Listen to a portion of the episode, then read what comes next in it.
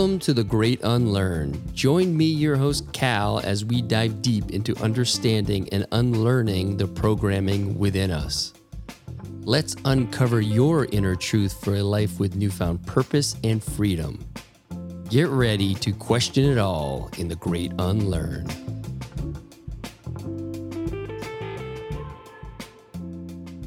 The internet generally is a is a very like censorship rich place. The way that you consume that content is mostly done through one centralized company which becomes the effective arbiter of truth on social media. Like when someone says my Instagram or my. YouTube or my Facebook, it's factually incorrect because it's not your anything and you're on borrowed land on all aspects. This is where we're at and we don't have choice anymore. Uh, and I felt helpless, like not only for me personally, but like, man, freedom of speech, everything else depends on that and it's being eroded away. And then about two months later, I met Justin, started learning what he's doing with Zion. And I thought that's actually a solution to the problem. That's the whole concept of like everything we understand has been built on shaky ground. Everything, not just like, oh, yeah, we're talking about the internet. That's fine. Oh, apps have been built on decentralized systems. Like our entire monetary network as we understand it is crumbling before our feet. We don't make a change until we realize our role. The people have always had the power. We just need to remember it. What does a new world look like? What does the future of social look like? What does the future of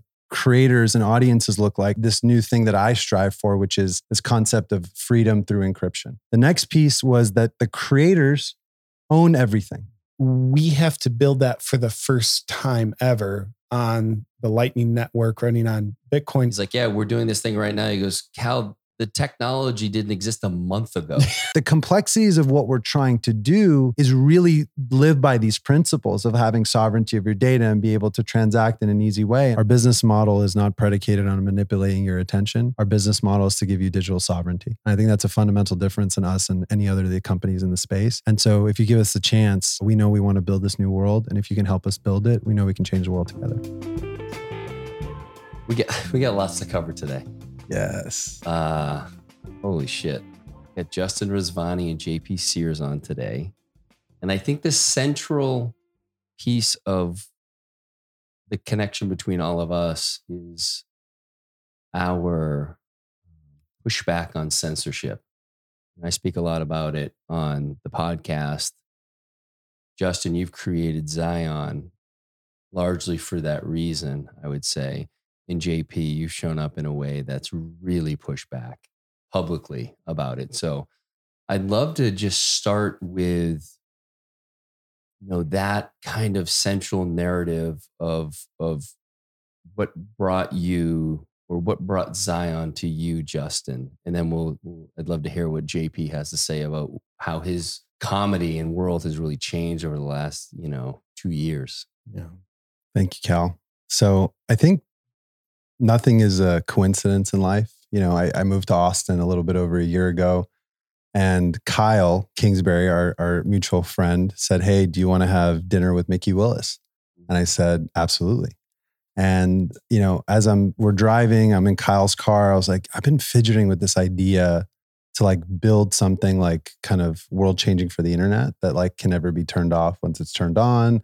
Like, by the, by the way, world changing. that's the which goal. Is, is fucking. that's how Justin thinks. Like, should I do something world changing? It's just his mind is at that level. It's not like should I go to the park today and play frisbee? Should I do something world changing? yeah. I, I mean, we only have one at bat at this, so I figure like swing for the fences. Like, mm. and he's like, let's talk to Mikki. I was like, great, have dinner with him. And I didn't understand how censorship was really working at the time, but it, it just took me down this path of saying that the internet generally is a is a very like censorship like rich place uh, because every vector that you think about is really built on really unstable ground even at the like the the core levels of how things on the internet are created even on the search levels like they're created in such a centralized way that if you have to like build an abstract model to say okay what will the new internet look like?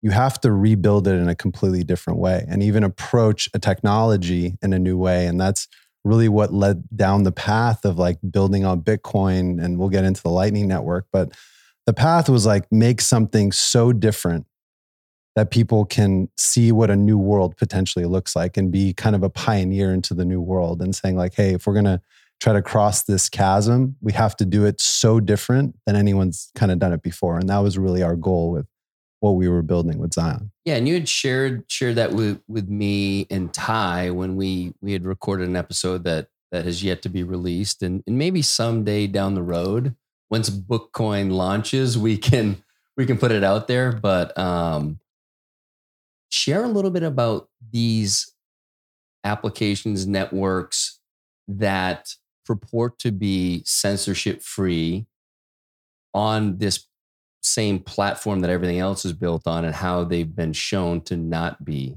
you know how they've been taken off the internet how they are very centralized so i think the the big realization that i had a little bit over a year and a half ago was that how so much of the internet is built on such unshaky foundation.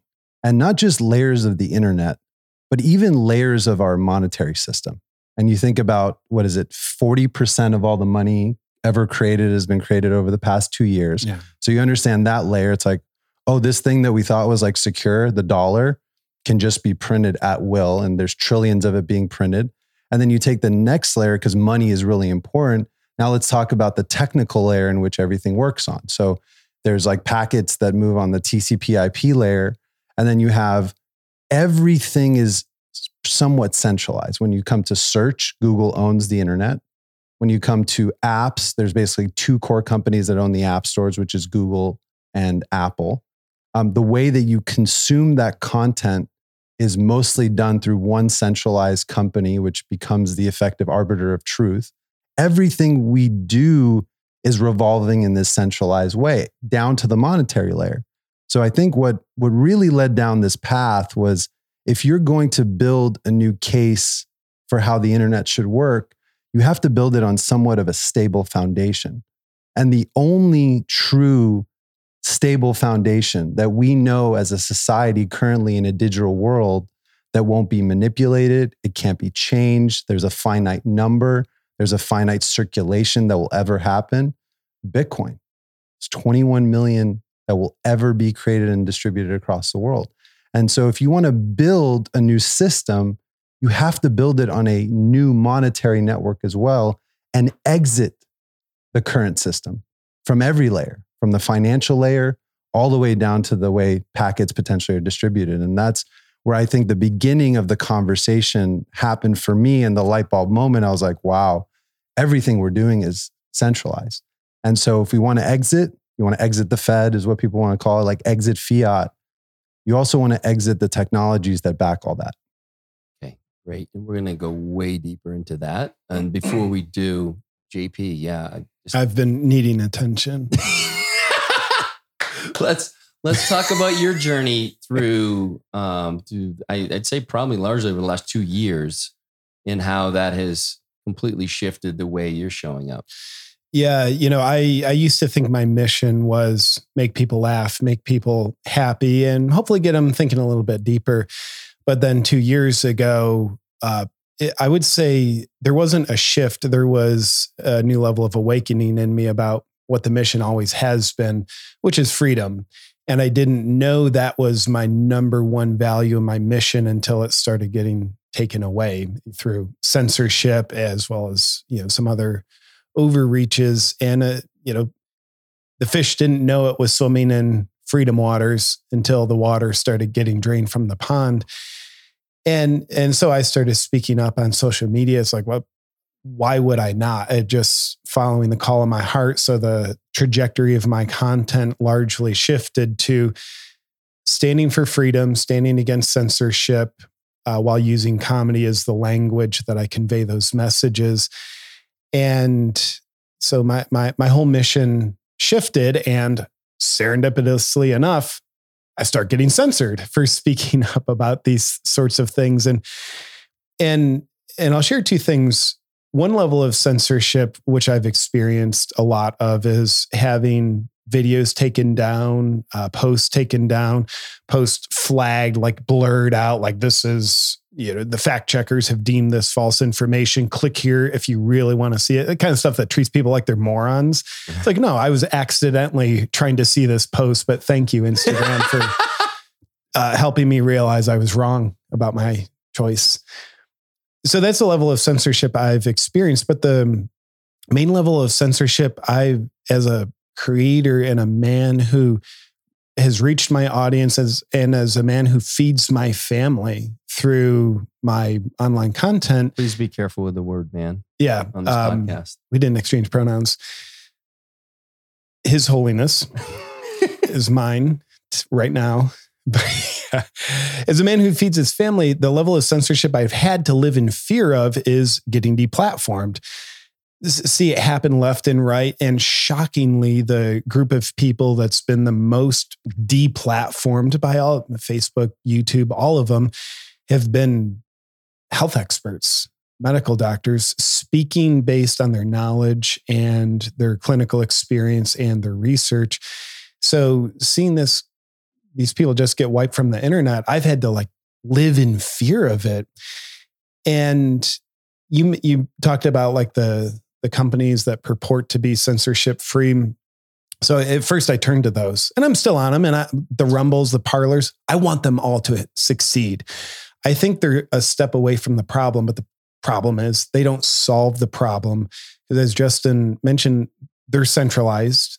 They pledge to be censorship free, but they can still censor if there's a changing of the guard. And, you know, Facebook used to not censor, it was not part of their ethos, but then it became their ethos. And the problem is, Facebook is built on technology that allows them to uh, censor because it's very centralized. So I turned to the the rumbles and the Parlers, like, all right, like this is my answer. Like now I don't have to worry about getting censored. And then Parler's taken off the internet last January. It's like, oh. And explain to people how they got taken off the internet. Yeah, so they got taken off the internet because I believe Amazon hosts all their servers. They're, they have all their users basically have rows on their in their database on their servers. So their their entire company was stored on someone else's servers. And and then Apple kicked them out, out of the App Store, as did I believe Google out of the Android store. So Parler was just taken off the internet. And and I realized, okay, well, that's not the solution. I don't know what the hell is. But and I felt helpless because like not only for me personally, but like, man, freedom of speech, everything else depends on that. And it's being eroded away. I don't know what the solution is. And and then about two months later, I met Justin for the first time, started learning what he's doing with Zion. And I thought, well, that that's actually a solution to the problem. Because as Justin mentioned, you know, everything on the internet right now, all the social media apps, they're built on very shaky foundations. So the rumbles and Parlers, which again, I I'm a fan. I want them to succeed. But they're a new thing built in the old world. And I realized like we need a new world because the old world, it, it's the oxygen of that world is centralization and therefore someone governing your experience, which I think violates the beauty, most beautiful parts of our human nature. So I learned about what Justin's vision of Zion was, you know, before anything was created back with it, it, Back when it was N2N2. Yes, we had a different name. It was just an embryo. and I realized, well, that's that's building the new world. And that's the new world that I felt we need. And, you know, just kept talking with Justin and a beautiful partnership was born where I, of course, don't know the first thing about building world changing technology, but I do know about connecting with people and I do know about my mission of freedom. So I realize Zion equals freedom. It's the digital infrastructure of freedom and sovereignty. And I felt in my heart, I have a responsibility to help bring this to the world because the worst, worst thing that could happen is there's not just world changing, but world saving technology built Worst thing that would happen is it's there and nobody knows about it. Yeah, dude. And and you know, I think we all share the same idea around something like Parler getting taken off, where it's a huge bummer, but maybe that will wake some people up. Like, it, yeah. oh, wow, they can do this. Yeah, they can. They can do that and a lot more. And they have been doing it. So I think you know, the, the waking up moment for me was really, I had met Mikki a little over a year ago and then started to learn about his story as I was getting to know him. And you know, when you meet Mikki, you connect immediately. And then to see what was happening to him online was was the wake up call for me. Like if it can happen to this guy who has the biggest, kindest heart and is doing such incredible work, no one is safe. And so yeah. that I think really it was about a year ago where I started to really start to push back on these things, bring people on, like obviously like Mikki, Del Bigtree, Dr. David Martin, who are really sharing the behind the scenes of what's going on. Yeah. Um, but I'd love before we move on to some other things, JP, I, I think it's important for people to understand that you don't just get up and, and write this comedy. You do deep, deep research. And I and I, I think that's such an important thing for people to understand. You're not just poking fun. It's all rooted in your own research and the research of the people around you that you trust. Yeah. Yeah. You and that's part of the responsibility I, I have with my audience where I don't want to do a, a comedy video that's, you know, portraying like, you know, here are the whatever tyrannical overreaches and here's how I'm making fun of it to help point it out. I don't want to do haphazard stuff and just like make stuff up willy nilly, like, hey, they are doing this and like, let's get mad about it and laugh about it. So, yeah, I like to be rooted in as truthful as I can get what the facts are.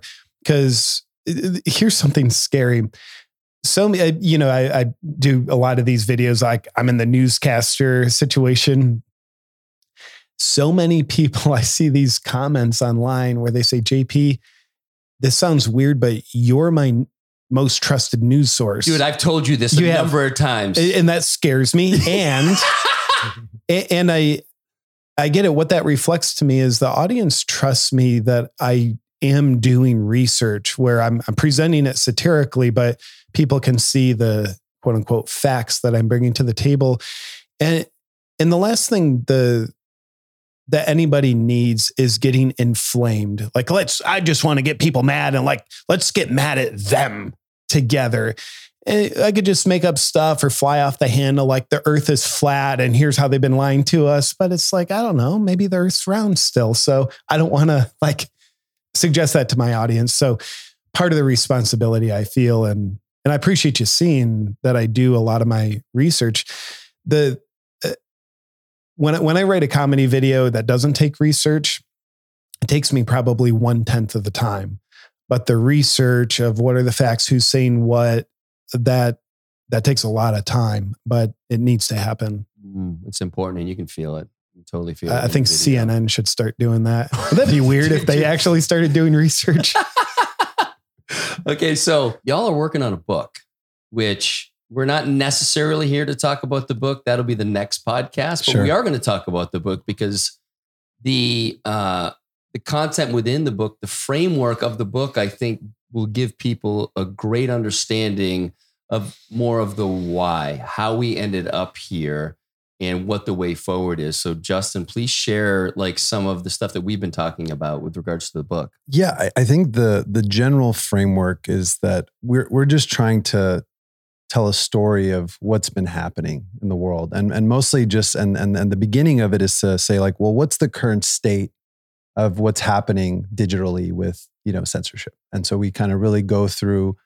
Uh, and I kind of alluded to this at the beginning is like, how do centralized services actually work, right? So if you send a message on Instagram, um, even though it might be encrypted on the device itself, it still first runs through a centralized server and then points back to another individual, which gives the opportunity of that centralized you know, service to be able to manipulate things on its own server side and also has tons of information. Maybe they don't know exactly what the message is, but they know a ton of information about you.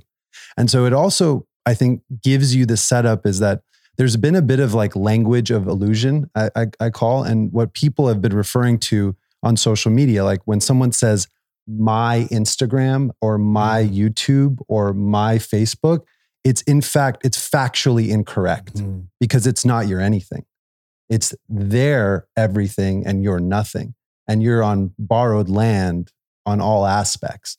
So we go into that. We talk a little bit about the the, the basically the centralized century versus the decentralized century and kind of like what led to the beginning of the decentralized century, which I would argue that the beginning of that century was the iPhone. The release of the iPhone began this concept of decentralization and what that looks like, and kind of getting into like why were we centralized in the first place and like how FDR set it up. And then I really love getting into the network state. This is kind of my favorite chapter because the network state is a really interesting thing. There, I think there's three series of of like, what did you fear, right? Like, what, what did you fear in life? For the first basically 1900 years of society, people feared God. That was what they feared. They feared God through religion. And then when you look at the beginning of the 21st century, you started fearing the state. The state is what you fear. The United States, the most powerful government in the world, you fear that. And now in this next phase of our evolution, we fear the network state. Hmm. And the network state is we fear Facebook, we fear YouTube, we fear the censorship that is occurring through the network state because arguably Mark Zuckerberg is one of the most powerful people in the world because he can effectively not only turn off an individual and he turned off a sitting president that was violating the terms of service. I would argue that is one, like, I don't know anyone else in the world that has that power, yet Mark Zuckerberg yields that power. And he So the- probably can't even bench press 200 pounds. I just want to point that out. So or leg press 200. so, so the so the power of the network state, which evolved to to this to, to what it is now, and then getting into the the concepts of you know why Bitcoin, why did we end up here, um, why did we move away from the gold standard, all, all those things, and then leading to to my general belief is that we've been able to achieve a new goal and this this new thing that I strive for, which is this concept of freedom through encryption and that pi- private and public key pairs will will finally give us digital sovereignty and give us true ownership for something in a new digital world. Okay. Now tell me, tell us, give people a little little bit of context around FDR and the Yeah, I mean, it- I I just use this as an analogy. Is like you know the the the, the centralized century was filled with us basically trying to centralize power, and the government was the first to do that. And FDR wasn't the first to do that. His his uh, uh, Teddy was the first one to do that, where he started setting up these three letter agencies. But let's think about like the FDA and, and what was what, what was it originally designed for? The FDA was designed to centralize power to regulate a centralized authority which would be Pfizer and Merck. That's how they were built. They're built to be able to regulate these types of companies. And then you look at the uh, um, the um, the FAA, right? They were also designed to be able to basically regulate Boeing. But now we move into the decentralized century, almost a 100 years since all these things were established. And now you have a couple things happening. You have doctors that are doing standalone research in their own labs. And I would say one of the biggest failures that we had in, in the FDA's history is what's happened with COVID 19.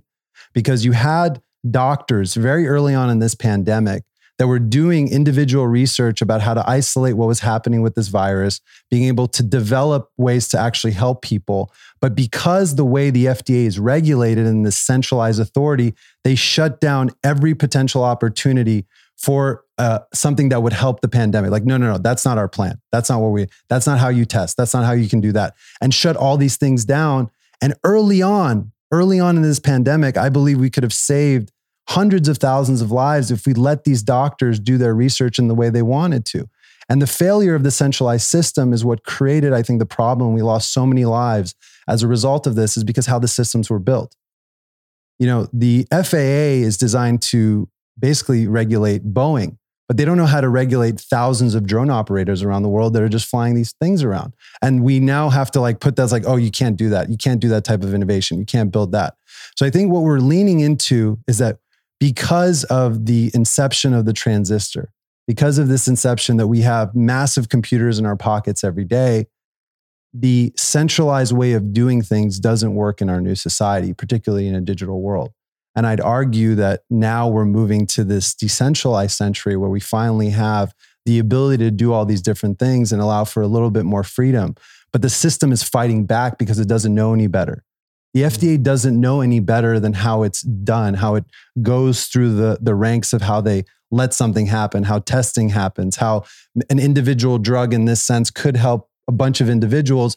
But because they went down this road and say, no, no, no, this is our plan. We're going to vaccinate everyone. And all the other treatments, we're just going to put them to the side because the vaccination is the only option.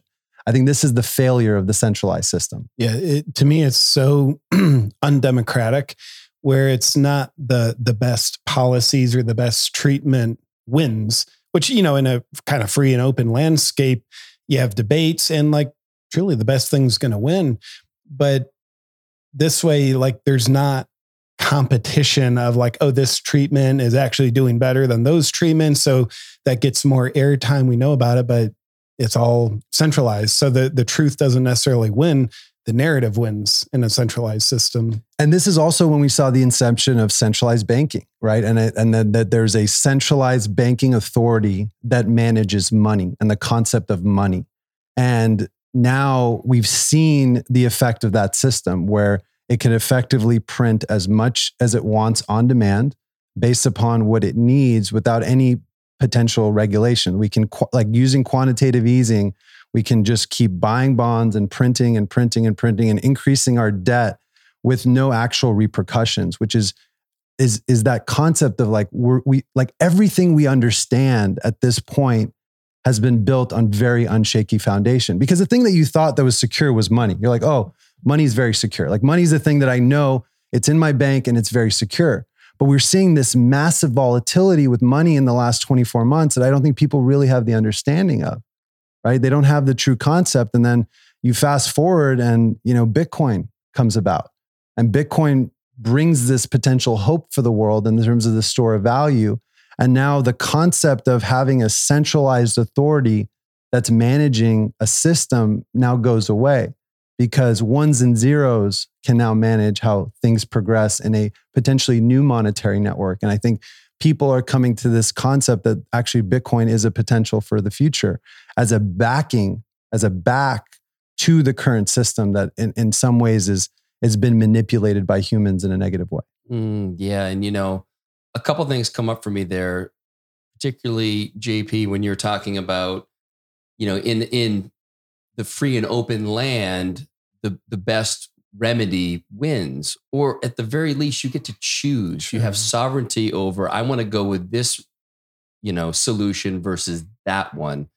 And when they started, you know, taking ivermectin off the market and hydroxychloroquine, and they made a big joke out of it with Trump, it, it just, you know, we didn't have access to it, or a lot of people didn't. Now, we did because we have friends, doctors that can still get, you know, their hands on it. But the population, A, couldn't get it. B, thought it was a bullshit, you know, horse, you know, horse dewormer. Yeah.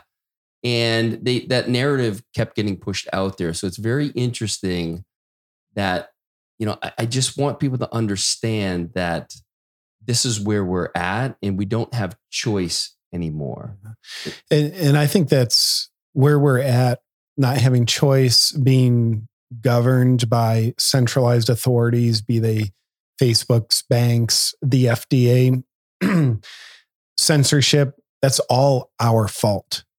It's man, I, I just want to everybody out there. I want to, I want to just say this: don't give away your power and victimize yourself. And think them, the, the authorities with their overreaches and corruption, they're the ones doing this to us.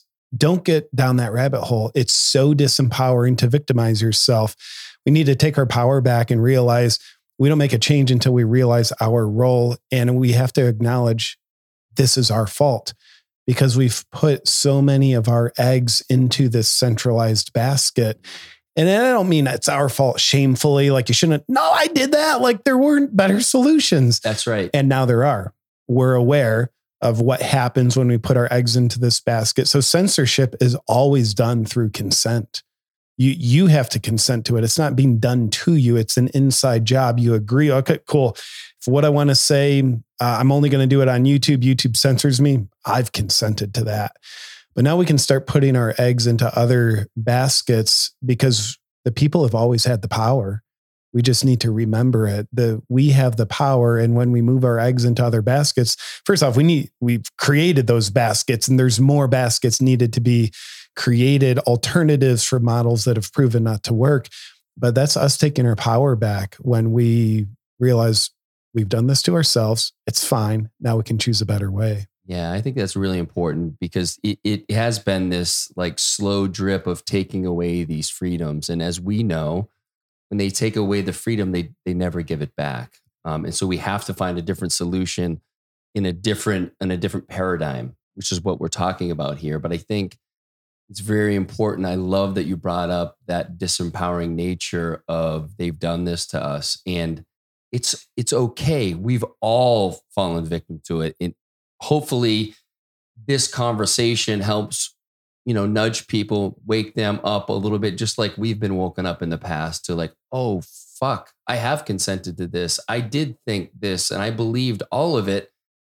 It's okay. Yeah. You can change your mind given a new experience and new information coming in. So, just want people to be able to sit with what's being shared today and like, A, you consented.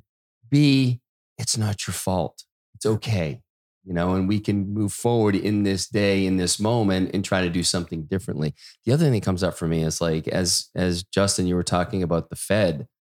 Like, I think it, I, I need to get someone on here to because I understand how fucked up the Fed is and how it was um, created and why it was created, but I'm not nearly intelligent enough to explain it to someone. But that right there, holy shit. Yeah, I think one of our investors, Mark Moss, would be incredible. He's coming to he's coming to Austin, I think, in a week. So I, I think I'd love to. Oh, please set me up. Like yes. he's, he's amazing on this topic. Oh, good. Because I need I need to just be in there, be ask all the, you know, be the the dumbest guy in the room and just get it out there for people so they understand more about our monetary system. Of course. And that, that's that's the whole concept of like everything we understand has been built on shaky ground everything, not just like, oh, yeah, we're talking about the internet. That's fine. Oh, apps have been built on decentralized systems. Like our entire monetary network as we understand it is crumbling before our feet. And there aren't any options other than Bitcoin that potentially save us, saves us through this next phase of life. Uh, Justin, I want to ask you a question that I would have been so clueless about a year ago. So you you talk about Bitcoin as a solution, and obviously we've built Zion on Bitcoin. But I know me of a year ago, I didn't know why Bitcoin was in a completely different world than Ethereum or any other cryptos. So would you share a little bit about how and why Bitcoin's different and special? So I think I love having a, co a co-host. That is such a great question. You, you can go I out to lunch, Cal. I'll, I'll take it from here. Uh, I, I I would categorize Bitcoin as the last sovereign asset human beings have, mm. and and the reason it it it's by it's, the way, that's no small statement. So I, I want people to just really understand what you just said. Uh, should I repeat it? No, uh, wait, sure. Like, Go I ahead, mean, repeat. So it. I like I, I personally feel that Bitcoin is the last sovereign asset that we have. And the reason that it is is to understand how we got to this point, right? So the the first code of Bitcoin was released, and then it took four to five years in the ether for people to start using it. And it started with this concept of miners and then this concept of proof of work that cannot be copied. What does right? proof of work mean for so, people? So, so proof of work. There's, you know, when we'll talk about, you know, Ethereum blockchain is proof of stake versus proof of work, but proof of work is the only thing that cannot be manipulated by human design. And what I mean by that is that humans can change rules at any point. But the one rule we can't change is the rule of physics and the rule of thermodynamics. And this is the concept of proof of work, where a computer actually has to produce using energy, taking energy out of the ground, creating computer hashes to eventually create digital energy, which is a Bitcoin. No one can fake that. You can't fake physics because you need to take basically a mineral out of the ground, produce power as a result of that. Let that power create hashes on a blockchain to produce this idea of, of solving this cryptographic key to produce more Bitcoin and then to confirm transactions onto the blockchain.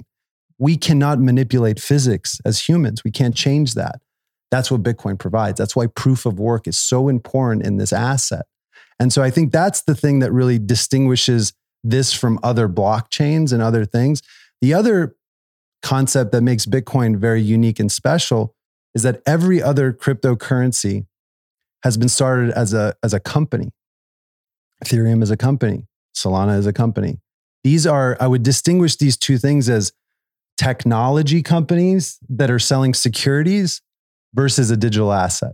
And this is the argument within the whole space is that like when you go buy Solana on an exchange, you're actually buying a security. This is the argument that the that the uh, the people have um, in, in Washington, and I would argue that's correct, right? Like like these people are selling unregulated securities without KYCing people, and like they're not. So I think that's the interesting piece of where we're going is that the differences between what I call crypto and Bitcoin is that idea of proof of work, this idea that it's sovereign, that it's truly decentralized, right? You have thousands of miners around the world that can't necessarily manipulate this asset. And what's like a really good example of the resilience of Bitcoin, right? About a year ago, China bans mining. And that means every miner needs to leave China.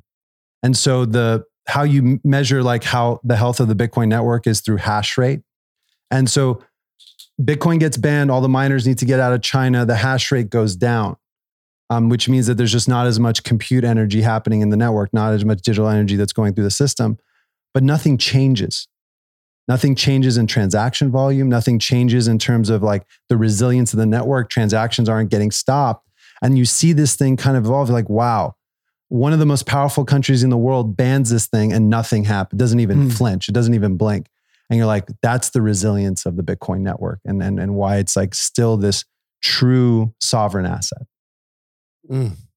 and so that gets us into why you chose bitcoin versus any other of these cryptocurrencies which others are building web3 applications on. By the way uh, when you mentioned kyc that's know your customer for those of you out there who weren't weren't sure what that means. And that's just a really, um, I would say, robust way to know who the investor is. Is that correct? Is I that mean, it's would... it's it's these op, these these weird rules in the United States that they want to know everything about everyone at any time, and and particularly around For like no when it comes, real reason. They like just, like like you, it, and this is the this is the beautiful thing I think again about Bitcoin is like there's there's it allows for privacy in a completely new way in a digital world. And so, anytime you are converting in the United States um, USD to BTC, um, there is this concept of you're and that's being US tra- dollar, US like the dollar. dollar you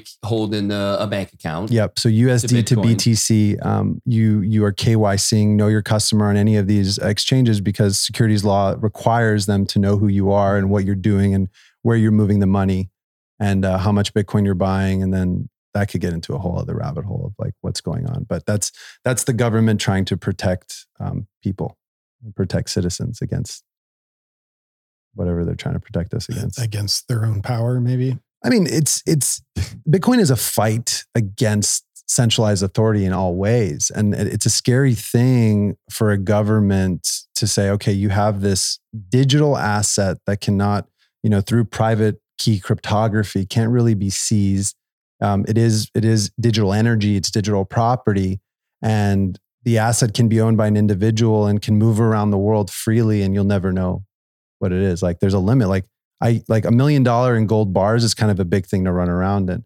But you, if you have a 20 word seed phrase in your brain and you can access that seed phrase anywhere in the world, and that has a hundred million dollars of Bitcoin in that wallet, that's a scary thing for people. Sir. I want to I want to get into the the the name from N2N2.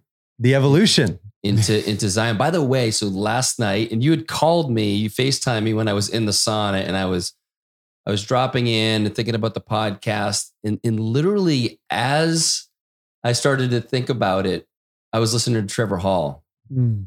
and Zion came on, And I was like, whoa. And then last the night before, I had started watching the new Matrix, and Zion's a, a part of that. So it was very meta for me. So I would love for you to talk about why why the name Zion, you know, maybe even how N2N2 came to be as a as your first kind of iteration of that and then the evolution into Zion. So the the original name N2N2 was like I was sitting in bed I was like what am I going to I need a name for a website because we need to start getting code on onto GitHub and I said okay well it's node to node every node talks to each other so it's node to node to infinity N2 N2 that's what we're going to call it. Great.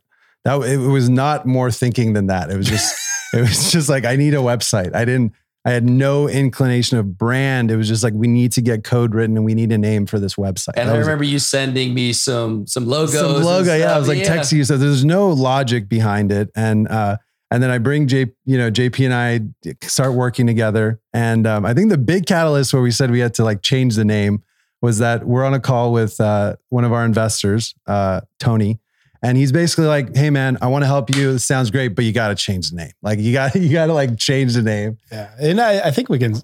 Yeah, share, of course. Yeah, the, Tony Robbins. It, Ever heard of him?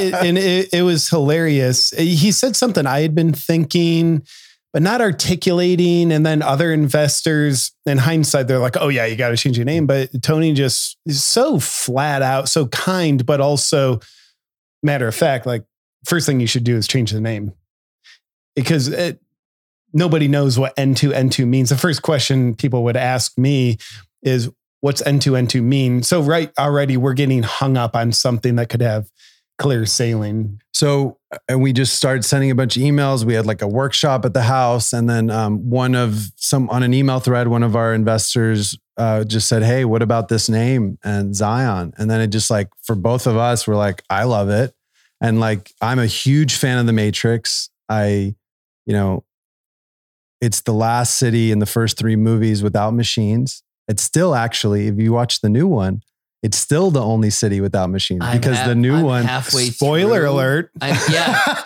so well, by, by, the time this gets released, I mean, you should see it. Yeah, everyone, everyone should, everyone it. should watch it. So it actually it, it enforces the concept that it's the last city without machines that will like manipulate you or, or try to kill you or try to keep you addicted to something. So we figured it was a great name for what we wanted to build, which is a world changing company and, and a world changing brand.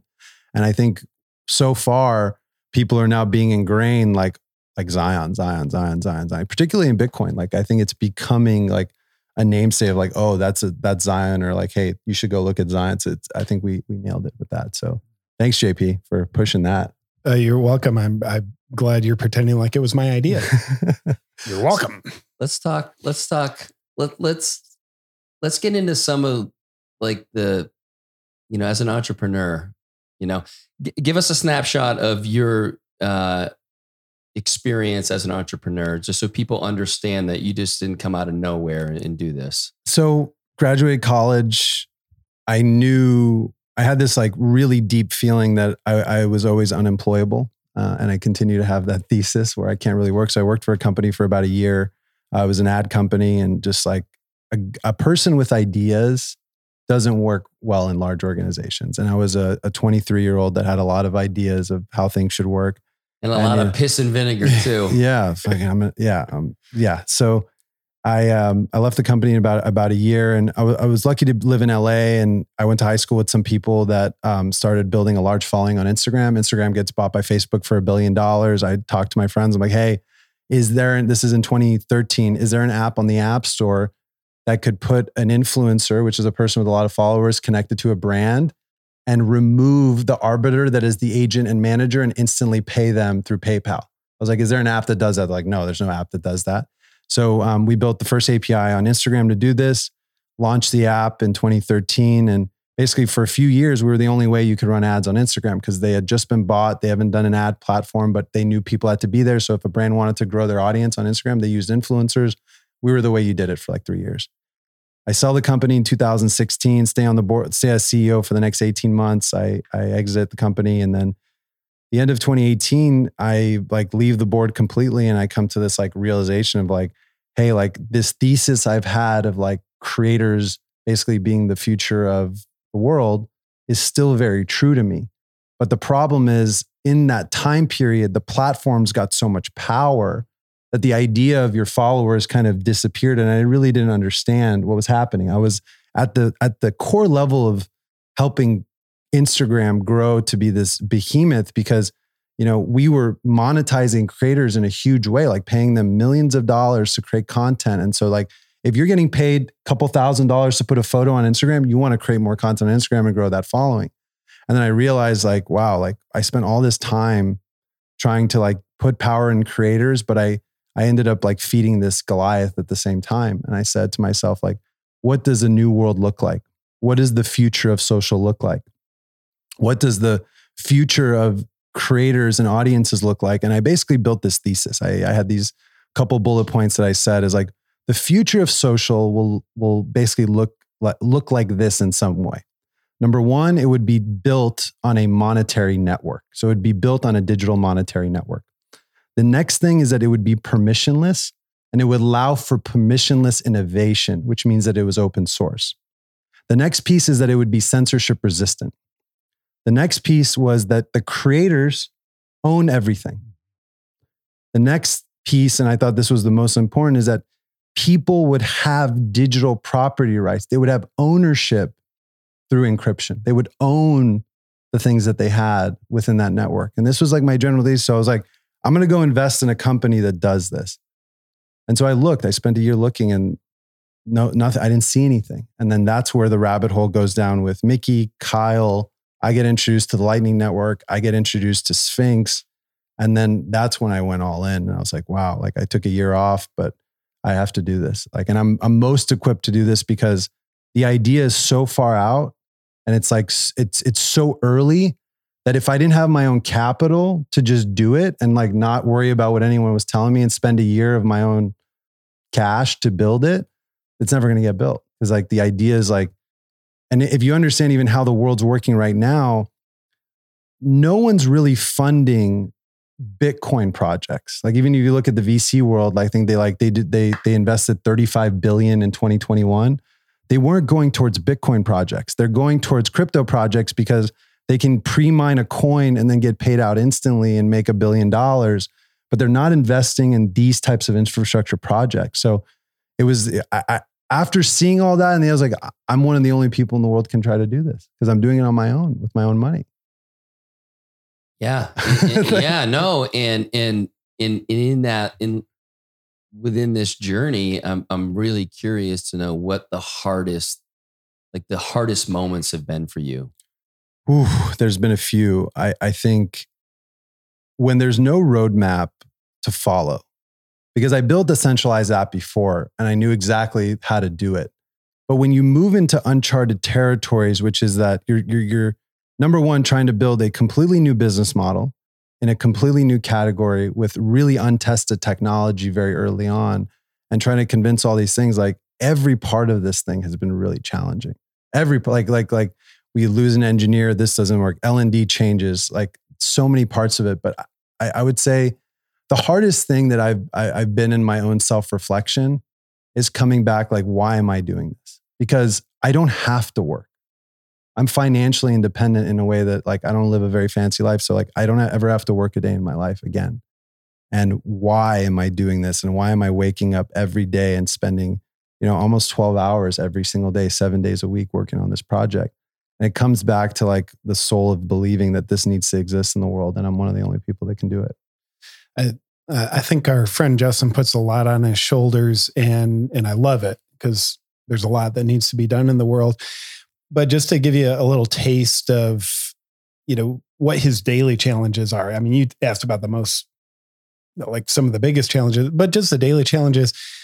uh, Justin and I were having a conversation about like, okay, JP and, and the Zion app and creator communities as a creator, what's important for you to have? What new features do you need and want? Um, so I listed off some, and he says, "Okay, cool." And and then like three days later, of course, I'm such a tech idiot. I'm like, "Oh, Justin, why aren't those aren't those features done yet?"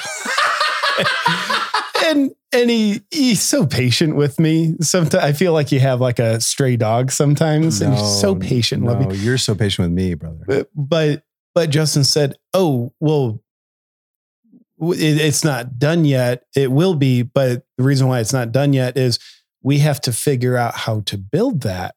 And I said, well, what do you mean? Like, like community threading, like Facebook has that? Like, what? Everybody has, you don't have to figure that out. Just do it. There's no JP. You don't understand. We have to build that for the first time ever on the Lightning Network running on Bitcoin. So each thing that he does as a CEO, each new feature that goes into Zion, it's not putting a wheel that's already invented into the car. It's inventing a new wheel. Because one of the things I love about Justin is he refuses to compromise. Mm. The, the Zion could grow a lot faster, be quite honestly a lot better at the user experience level, and have a million people join the network every day if he cut corners. If if if he if he wasn't staying true to the commitment to be decentralized and build the foundation in an unshakable way, not the shaky foundation, things would just like, whatever, we're moving faster and probably have a get to an exit soon if you want to. But he refuses to compromise. It's like, no, no, no. This has to be built the right way. It's just like watching nature grow anything. Like the beautiful forest around here didn't happen in three months, three days. It happened over many decades. So nature, nature is perfect, and it has a lot of imperfections. That's part of the perfection of it. But nature does things right, and the way it does it right is it takes its time, and and not that Justin moves slow, but building something for the first time ever takes a little bit of time. And I, w- when that like landed on me, like, oh, it's not done because you have to figure it out how to do it the first time ever. Okay. then I'm like, all right, bro, I, I get you. Oh, and yeah, go ahead. I was gonna say thanks for sharing that because I know the conversations that I've had with Justin. He's like, yeah, we're doing this thing right now. He goes, Cal, the technology didn't exist a month ago. like we, I'm like, what the fuck does that even mean? Yeah. Wow. And, and I think that's the thing that that for me, it it actually as a as an entrepreneur it sometimes frustrates me with my team. It's like, well, why wasn't this done a week ago? And and and I have to just continuously come back to like, well, why are we doing this? Why are we approaching our business model this way? Like, no one launches a social network and tells people that you have to pay to just be on it for the first time. That's like so obscure that even the education that we're trying to make, it's like, no, no, no. You're not paying to be on the network. You're paying because we're going to help you run a full node, a full computer on the internet that you only have access to through a private key pair that you can put your Bitcoin on and then transact Bitcoin in a non custodial manner. And oh, by the way, we also have this app that you can talk to other people on and then have communities and integrate in communities as well, by the way. Hmm. Like that's like the, the, the it's the the thing that we're like the abstract nature of what what Zion actually is is is and I and I'm even every day I continue to go down the rabbit hole of my own company every single day as it gets deeper and like wow that piece and like wow that piece.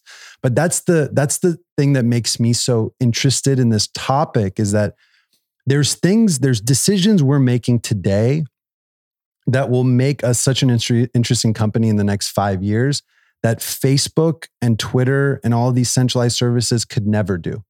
Like Rumble could never do what we're doing when we're talking about authentication through a photo on your device because you have all data encrypted on a node. Like you can watch videos on a screen. That's cool. But like, what about paying anyone in the world and then earning and doing all these different things through through the same system? So mm, okay, we're gonna get into nodes in a second, but I want to I want to know for each of you, was there was there a a moment or have there been moments where you're like fuck i just don't know like it's like it, it, like close to a breaking point or like maybe this, maybe this isn't going to work. Fuck. Like, because we have our best laid plans, right? And we have an idea of where we're going and things are lining up and you're pivoting here and there. But then it's like you hit this roadblock and you're like, fuck, maybe, maybe I misjudged this. A couple times a week. yeah. I mean, if if if I'm if I'm being frank, a couple times a week, there's moments that I that I that I have in this reflection. But then those are the things that I was like, oh yeah, that's that's why you're who you are. Cause you just keep fucking going. That's it. There's no other option. Like I have no like there's no there's no backup plan. There's no like secondary backup. It's like this is it. And the reason like this is the difference between I think me and generally a lot of other people is like I am fucking relentless about what I want to do in the world and how I want to show up and like even if I don't like if I'm tired or I'm not like I will keep going and I will keep going and I will keep going and I just that's just my personal nature. I'm I'm so blessed for my family, for my parents that like built me to be that way and, and who I am. Do do you have any like when you have these moments, right? Are there any practices that that you go to to help ground you into nope, this is a story I'm telling myself uh, this is going to happen like I've got this. Uh, JP, you want to answer the first question before I hit that? Yeah, let you sit with that for a uh, second. Uh, yeah, you know, the first one, I honestly have the best job at Zion. It's honestly, I would say it's the easiest and it's the most enjoyable because as Justin's behind the scenes doing literally all the hard stuff with the team of engineers. I'm out celebrating Zion with the world. I'm using right now on Zion, it's the only place I can on the whole internet that I can share with my audience what I want to share with them completely uncensored. It's it's you get this where I can't share any anywhere else online because I'd be deplatformed and censored. So I just get the joys of Zion. And I, I mean, I care so much about it, but my role is just, I mean, it's the it's such a great gift. I get to help introduce people to this world changing platform. Uh, yes, please. Um, but it, and I've got challenges in other areas of my life, but Zion is kind of like my Zion is like, oh, like such a joy. But I, you know, I, I would say to actually give a somewhat of an answer, my biggest stresses involved with Zion, I think, are when Justin's stressed because he's he's very hard on himself and has very high expectations of himself, and I wouldn't want to change that. And sometimes I see him maybe punish himself too much, worry too much, and I'll I'll slow him down. I'll grab him by the shoulders and it's like, bro, take a breath. Your your nervous system is wound up, and um, I mean, he does amazing, but it's almost like my biggest stress is just wanting to care for Justin as a friend and a individual. Yeah, and I think you have such a deep experience in holding space, whether it's through your life coaching or you you really know how to show up for Justin in those moments, which is such a cool partnership to have. It's he is the biggest one of the biggest blessings in my life. I, mm-hmm. I, I mm-hmm. couldn't ask for like a better person to want to go on this like crazy journey with, and like even sometimes it's it'll be like I don't know twelve o'clock on a Wednesday, and they'll just send me a voice note, be like, "Hey, dude, I know you're like like I know it's hard, but like you're doing well." Like and just like those are the things that like energize me. Um, but in terms of your question about a practice, I it it it's I don't have one. I, I, really like. I wish I could give you like an intelligent answer. Yeah, like some people go work out, or some people yeah, meditate, or some I, people drink. I'm like, I think I, I'm just like so focused on on the task at hand that it's like, ugh, all right, I don't want to do this, and I just like it's just another wall that I like I continuously push through. And this is the thing that I I think that I I've made this comment about entrepreneurship is like if you need motivation to be an entrepreneur, don't be an entrepreneur. Yeah. Like get out of it. Like you know, like if you need someone to like pat you on the back and say, "Oh, you gotta," like it's just not going to work. You know, it's not going to work, and that's why I think there's a finite number of people that are built to do something like this. Right. That that comes back to my like, why am I doing this in the first place? I continuously come back and just like tell my like souls, like I think because I'm supposed to, and I'm like one of the only people that will relentlessly do this no matter what. Like I'll I'll keep going to like my last breath to kind of make this idea work. And at the end of the day, this is the one thing I've been, you know, like the thing about success when it comes to this organization is that for whatever reason, and it, there's no indicators that this would happen over the next 18 months, but if Zion doesn't work out for whatever reason, what we've done as a, as a, as a team is that we've put out an idea to an organism, which is human, the human race. We put this idea out, and you know, I don't like to use the term virus, but we've incepted a many thousands of humans with this idea of self sovereignty through having custody of their own information, their own custody of their digital property rights through owning Bitcoin. We've incepted this idea in people that are now like thinking and then sharing with their friends about thinking about like, there's a potentially new way to think about the internet.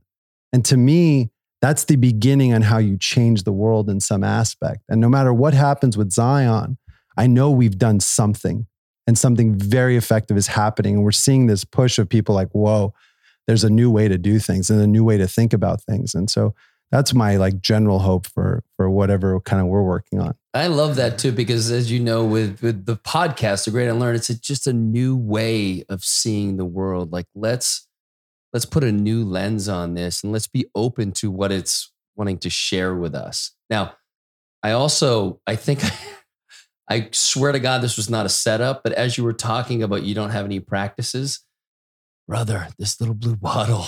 like when you have that self doubt, it'll ground you into you're doing the right thing. So for anyone who's just listening, it's feel free. You guys know me. I, I would I agree that with shit. that. yes. Let's talk a little bit about how this partnership came together. I'd love to hear more. I know a little Why don't it. you tell the story? You're the reason. Yeah. Well, I mean, you got to give like give yourself some credit here. For being honest. Yeah. Here. Now, you know, part of part of how I show up is a connector, right? I see people and and, and things that I think belong together. Um and you and I, Justin, had had a lot of conversations about N2N2 at that point, but now Zion uh, in what you were doing. And you had mentioned JP. And then for some reason, you know, JP and I were, I forget exactly how it came together, but I'm like, these two guys, like, like you really need to meet. And you had actually heard about Justin, but weren't really sure exactly what he's doing. Like, you guys, I, this is like, this is the easiest one ever. Like, you're into, you know, censorship and not censorship, and you're building something to you know, to to partner with that. So I think I shared JP's number with you, and then the next thing I know, you you guys are partners. Yeah. It's like, well, that's fucking dope. Like it doesn't always happen like that, but yeah. I mean, my in, my intuition was there's there's something you guys just need to be friends, really. Yeah. Yeah. I remember you and I, Cal, were standing here in your office over by the window. I think Amber and I were over for dinner with our maybe six week old baby at the time. So early last year. And, um, and yeah, you, you mentioned Justin. I had heard his name drop, I think from Aubrey, Kyle Kingsbury. And, and then Justin and I were set up to have our first meeting. Then the snowpocalypse happened in Texas. Couldn't, you can't drive anywhere. So we had our first meeting on Zoom, and it was great. Like I got a, a general overview of Justin's vision. I understood one and a half percent of what he was talking about just at the technical level, but that one and a half percent is like, sounds like something cool. Um, then it was probably four months or so before we had our next sit down. And and I've probably never apologized. I want to thank you for your persistence because Justin had sent me at least six texts that I, I didn't get back to. And that's right now I have 500. That's, that's douchey, by the way. Du- if I'm being honest, I want to show you something, Cal. It is douchey. and show Cal how many unread texts I have. Oh, that's gross. So 508 unread texts right now. I just, and these are all great people. I don't give my number out frivolously. So I wasn't always gets back to me within five minutes. Right. So you hear that, Justin? yes, yes. And so Justin was very patient with me. And then finally, like I saw one of his texts, he's like, let's sit down. I, I want to talk to you again about what we're building. And I had no idea he was thinking something big, like a partnership. But yeah, then we sat down middle of last year. It was June, early June 2021. And and he proposed like, hey, like I felt so honored. He said, I, I want you as a partner in this company. And see what you're doing and you can help grow this. I felt very honored. And I, I knew in my heart it's a yes, but I said, give me a couple days to think about because it's no small commitment. No small It commitment. takes my time every single week. And you you've built an incredible brand, so you need to be really clear that we're Yes. aligned across the board. A hundred percent. So I sat with it for a couple days and I don't like to think about these decisions. I just feel into basically, is this heavy or is this light? And, and I just kept getting the yes. So sent him a text and said, let's do this. And we, I had no idea what I was getting into. Justin had no clue.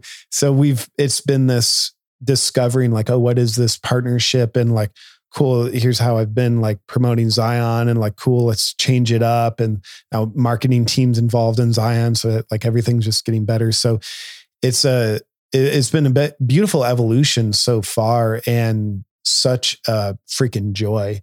But anyway, that's my two cents on how the partnership came about. Yeah, I, I would agree. I mean, the, the timeline is is exact. Like I got, I spoke at the Bitcoin conference in June, and then I flew back, and I said, "Hey, JP, I'm back. The app's done. Um, we're getting ready to launch it. Just figuring out some of these other pieces. Would you like to have coffee?" Um, and we had coffee at Soho House, and I presented him, and you know, I, I thought he would be the perfect person to to to to start the train for where we want to go in the world, and then that was like a really i think pivotal moment for the company because before that moment i hadn't even even thought about bringing anyone else in. I had no thought about bringing any sort of investors into the project. We like talked like, about that. like i was like no i'm going to self-fund this whole thing. It's just going to be a cool project. And then i like uh, the the gravitas of having jp involved was like my primer to say okay this is no longer justin's project. Like this is now that idea of a world changing company. And, and we have to now build a plan to build a world changing business and bring the best people in the world to be our partners in that business. And that began the train of us like starting to tease out like hey we want we might want to take some outside capital and start making the list of the people that we want in and then we, we don't want in and i and i and as we started teasing i started my my do not list ended up being much longer than the do list of people that were like very interested in deploying capital and we're like no no no doesn't feel right and that's what began the train of like we spent basically a month kind of doing a little bit of a fundraise get some money from really interesting people of where we wanted to go and then now we're here about, I think it's a little over seven months later.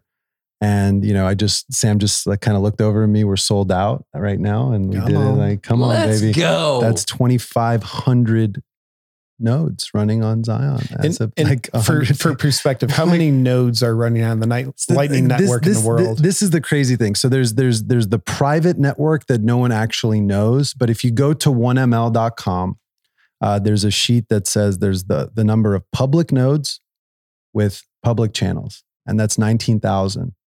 2,500 of those 19,000 are running inside of Zion. Thir- you know, 11 to 13 percent of the global network and global traffic runs through a company that we launched four months ago. That's crazy to me. Like that's that like like when you think about the like how young the network also is of like but just imagine the impact of where we'll have is like I don't and this is like stuff I just don't understand yet is like I don't know how many companies in this short amount of time are able to create so much market share within a category and I just see the potential acceleration of what we want to do in the in, in, in the world that is lightning and like how lightning will I think change the world and how we want to support the development within that ecosystem. And it, you know, it might sound small, like there's 2,500 nodes running on on Zion, and it, that's 2,500 out of 19,000 total in the world. So each user on Zion has their own node.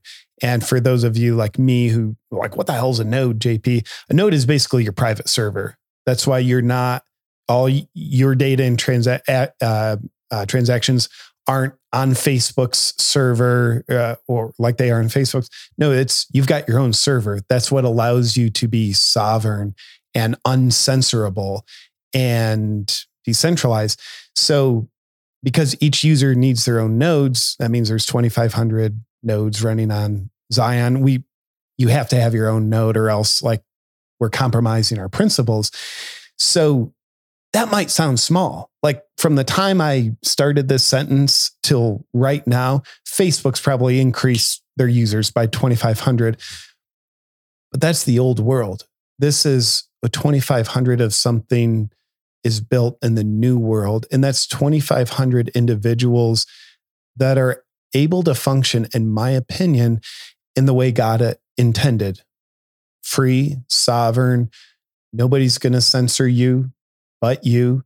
You you're joining creator communities of your own accord. You're consuming the information you want, and if something happens that you don't like, you use your God-given will to unjoin their community.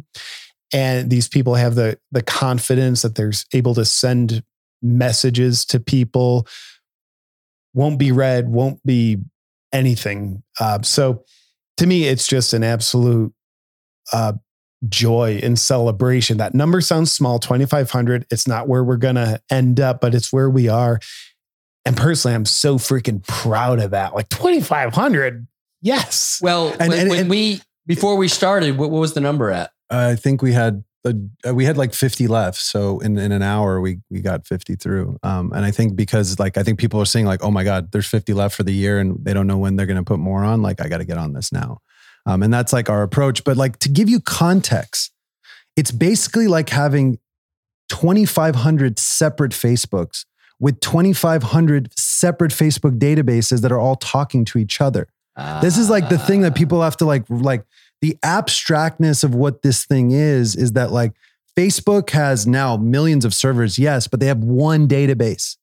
They have one database with all the names. When you sign up, it's you're a row in the database and they like assign content to the row that you're on their database, right? Like the, the the reason Facebook was like always interesting when they launched was like, oh, you can now like build your own website. Basically, like your Facebook's your own website, and you just go on their server and you build a website. And then it's evolved to this whole thing. The complexities that we're dealing with is that like we have 2,500 separate Facebooks with 2,500 separate databases, each individually store the data for each individual customer. And then the data has to be shown in a custom way for every individual through a private socket, through a lightning channel in its own way. So that's why, like, I, I know some people have like all this feedback for like, like this is not working. This like the complexities of what we're trying to do is really live by these principles of having sovereignty of your data and be able to transact in an easy way. And I think that's the thing that I'm like, I always ask is like patience, right? The first thing, like when we did our, you know, our launch thing at Garen's house was like, you know, what is the thing that you want everyone to take away with from this conversation? I was just like, patience. Like, please, please have some patience and grace for us as what we're trying to do in the world. And, you know, your contribution of like, you know, buying a node from us and renting a node from us every month is just giving us the energy to continue this mission of what we want to bring to the world because we believe the world needs it. We believe the world needs something like this and, and creating value for the future.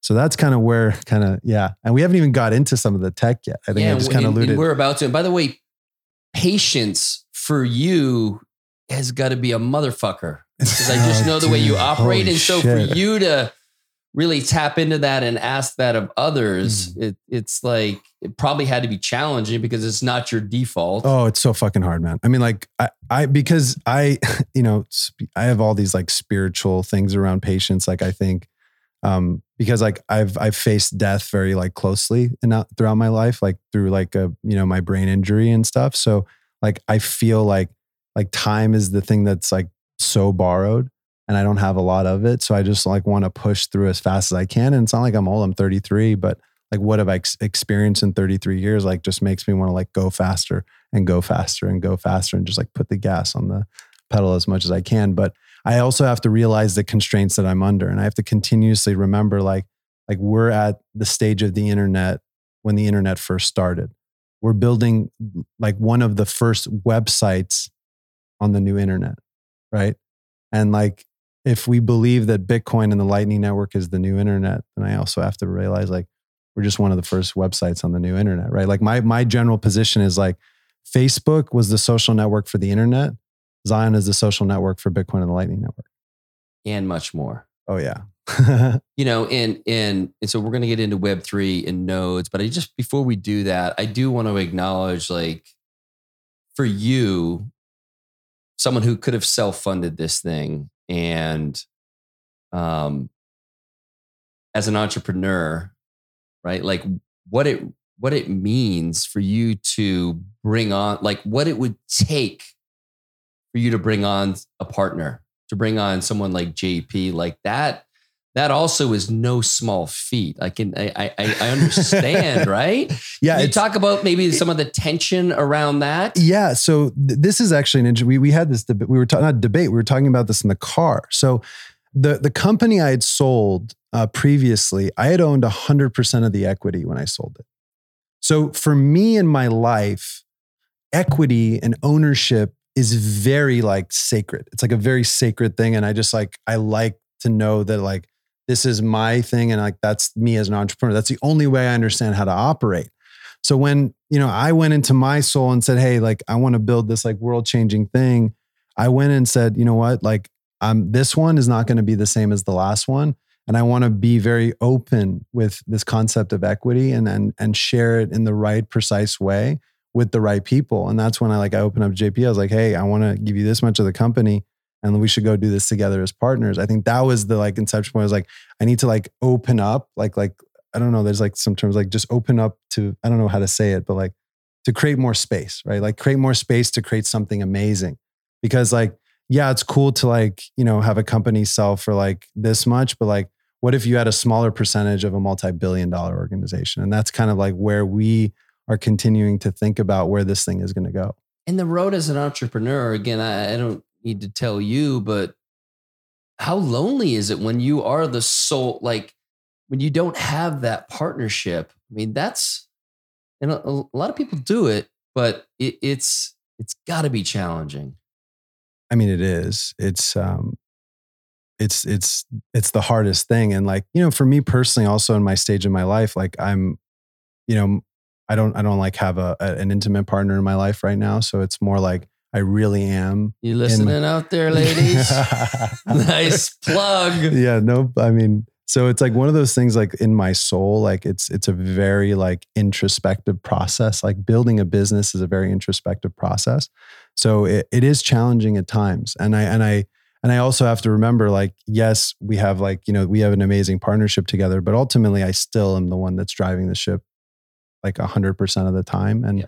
and I also know that that's really the the the only true way to run a business is like this like this concept of like a dictatorship unfortunately like you got to have this like one Benevolent. yeah Yeah. benevolent i mean it's using like maybe it's a bad way to say it but like that's how companies push forward like you need someone uh, like to make the decisions and to like push this concept forward like like this idea of like a, a a democracy in an organization i don't think will like ever work that's why i have like a little bit of opposition to like companies started as DAOs because what you're going to have like a bunch of managers. Like you have a bunch of people that are in charge. Yes, yes, the principles are there and they're important, but the idea like everyone votes on how this thing would work and it's like it won't work for a company. It may work for protocols and things like that, but it doesn't work for a company. Yeah, that's interesting because I, th- I even think about my experience in trading, and you know, I I had two other partners, and Will was the main partner who owned uh, a majority of the company, and we all had a say. But at the end of the day, Will was making the final decision. It was so important to have someone that's like, okay, this is like we trust you.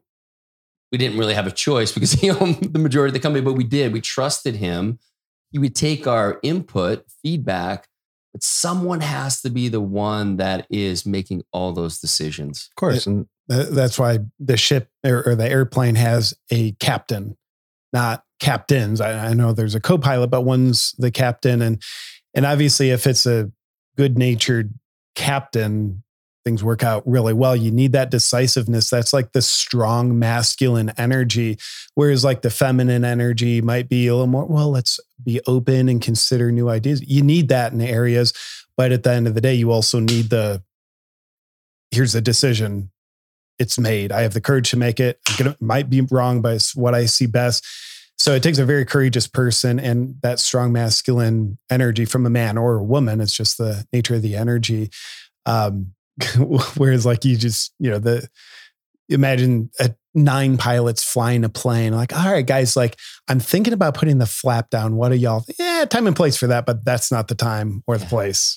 and, and that's the thing about I think organizational structure, and, and this is something that I'm I'm dealing with kind of every day is like you have to fully trust the person running the ship. Like if there's any hesitation with people that are on the team that don't believe you and the CEO and your direction, that's just not going to be conducive for building the business, right? Like it's just not like if they don't implicitly trust your decision making and how you're steering the ship, it's not going to work. And that's why like when you think about organizational structure, it's like you have to have that commitment to a CEO that you believe in. Like you or a founder that you believe in. You believe in what they want to do and how they want to do it. Like you know, JP like says this, like, is it a proven racehorse? Like he makes that analogy a lot. Like, is it a proven racehorse that can knows how to win? Because there's this, there's like, there's this feeling that you have, like, like you get it every day because you're such a successful creator and your videos just hit and they hit. But there's this like, you know what it's like to do that. And so you just kind of repeat yourself and you repeat that process and you build that resilient process in what you're doing. And it's, it's hard to grasp what it is. Yeah. Yeah, and I, would also I, I want I think for the people listening out there, people who are entrepreneurs who are building businesses, I want you to talk a little bit more about those people that you said yes to, or you know the importance of who you are bringing in, the energy you're bringing in, and why. You know, certainly there are some businesses like they just need the money, but when you're in in your scenario where you're like I can self fund this thing myself, but talk about the importance of choosing those partners. Yeah, I think you know selecting investors and building a cap table. Um, I think was really looking at uh, like a three year roadmap. Like I wasn't looking at like this capital as like what do I need this capital for today. Every single person that's on the cap table has a very strategic reason and when I'm going to pull the lever of using them for a specific task right? So there's a there's a series of investors that have like deep rooted experience in private equity right? So they ran they, they either were top tier at vista um, here in austin and really understood that private equity or they run a firm currently or they were in and then that kind of translated into hedge funds and finance. So understanding like well if i'm going to be building like a, a really strong round do i finance background? The other thing was that i also wanted to have entrepreneurs on the cap table. So these are people that are like self-made, like, you know, entrepreneurs that either run their own businesses. And why that's important to me is that if I want to raise capital from high net worth individuals, they usually hang out with each other a lot. So if you have one of them that has buy-in on an early round, in the subsequent rounds, he'll just say, "Hey, dude, my I'll, I'll just tell all my friends, and we'll give you a bunch of money to kind of do that." That's the other strategy. And then the other piece was was influence and audience. Um, so that was a category that I wanted to bring in not only partners but investors that had a very large audience that eventually will be able to to capture that audience and move them over to the system. So that was my general like cap table strategy. That's why like we don't really have any traditional vcs in on the cap table. There's a lot of them that wanted to be involved early on but i said no. We had one firm that we had in but it's really about the person. It was uh He's uh, his name is Hank. He runs a cybersecurity fund. They don't really do anything in Bitcoin, but I believe that like our service eventually will be this like cybersecurity uh, solution for the internet. So I wanted that person in early that they have buy-in. So when we need to go and like build that solution, they're there. Got it. It was very strategic. It wasn't just like, oh, cool, you're going to give me money, but but I think that's the that's the difference because I I came from a place of of power. Like most of these people that are raising money, like they're trying to raise money because they got to pay their rent. Like, That's and they're right. like, like, hey, like I really need this. Like, you know, I've put in so much capital into the business and I've never taken a penny out. And I still deploy my own capital when I go do certain things. And it's all because I have the ability to do that. And I so that's that's the that's the difference. A lot of people can't do that when they're starting businesses. And I, I understand that. I have compassion for it. Yeah, perfectly said. So let's talk about Web3. People have heard Web3. Can you can you 101 it for people? Like, what the fuck is Web3? And then I want to get into nodes. I really want you to really dive deep into the importance of the node. And JP, feel free to to help out when because I know Justin can be very technical sometimes, and so I'll, I'll color commentate along the way. um, so I, I think um, the first thing is I think Web3 is marketing bullshit. That's what I'm going to start with. I think this the, the, just the general term. I would expect that, nothing but honesty. I, I think this is a term that like venture capital firms have put on this like new shiny thing to say, oh, this is the future of the internet. And it's how they're subsidizing all their like basically like securities issues. So I, I don't I don't personally, I just don't like the term. I'm also not a dictionary. I don't know how to define things, but I think it's just the next era of how technology will evolve into this new world. And so the way I define this concept of Web3 or whatever, whatever we want to call it is that um, you have read and write properties, and then you also have ownership properties, right? So the, the, the first version of the internet um, it was focused really on just like read properties, right? So like you can you can go onto Facebook and Instagram and you could and and YouTube and you have this concept of like reading, right? Like you can read the content. You can just read, read, read, read. Now with this new evolution, we have read and write, which means that you can actually read content, but also write and contribute to the code. And then the next piece is ownership based upon a blockchain. And so this is the evolution of where the internet is going is that you have read, write, ownership rights. You can read, write, and own all these different things all in one system. So I think the freedom that we have is we now finally have this like concept of digital property rights through private and public key pairs. This idea of encryption allows us to own things on the internet. So some examples of like you can actually own a Bitcoin because you own the private seed phrases of that digital asset that wallet that's on the blockchain is tied to your private key pair and you actually own that underlying asset. If you remember the potential 20 seed phrase in your brain forever, that's something that you own. The government doesn't own that and no one can take that away from you. I think that's the beginning of having this concept of digital property rights. I haven't so that, even thought about memorizing mine. I have it written down in a couple different places, but fuck, I got to memorize it, huh? Yeah, I mean, I think there's well, are you are you doing things to a multi-sig? Okay, 101, please. well, I mean, this is the also stuff about like security, right? So, like, I hold Bitcoin in a multi signature address.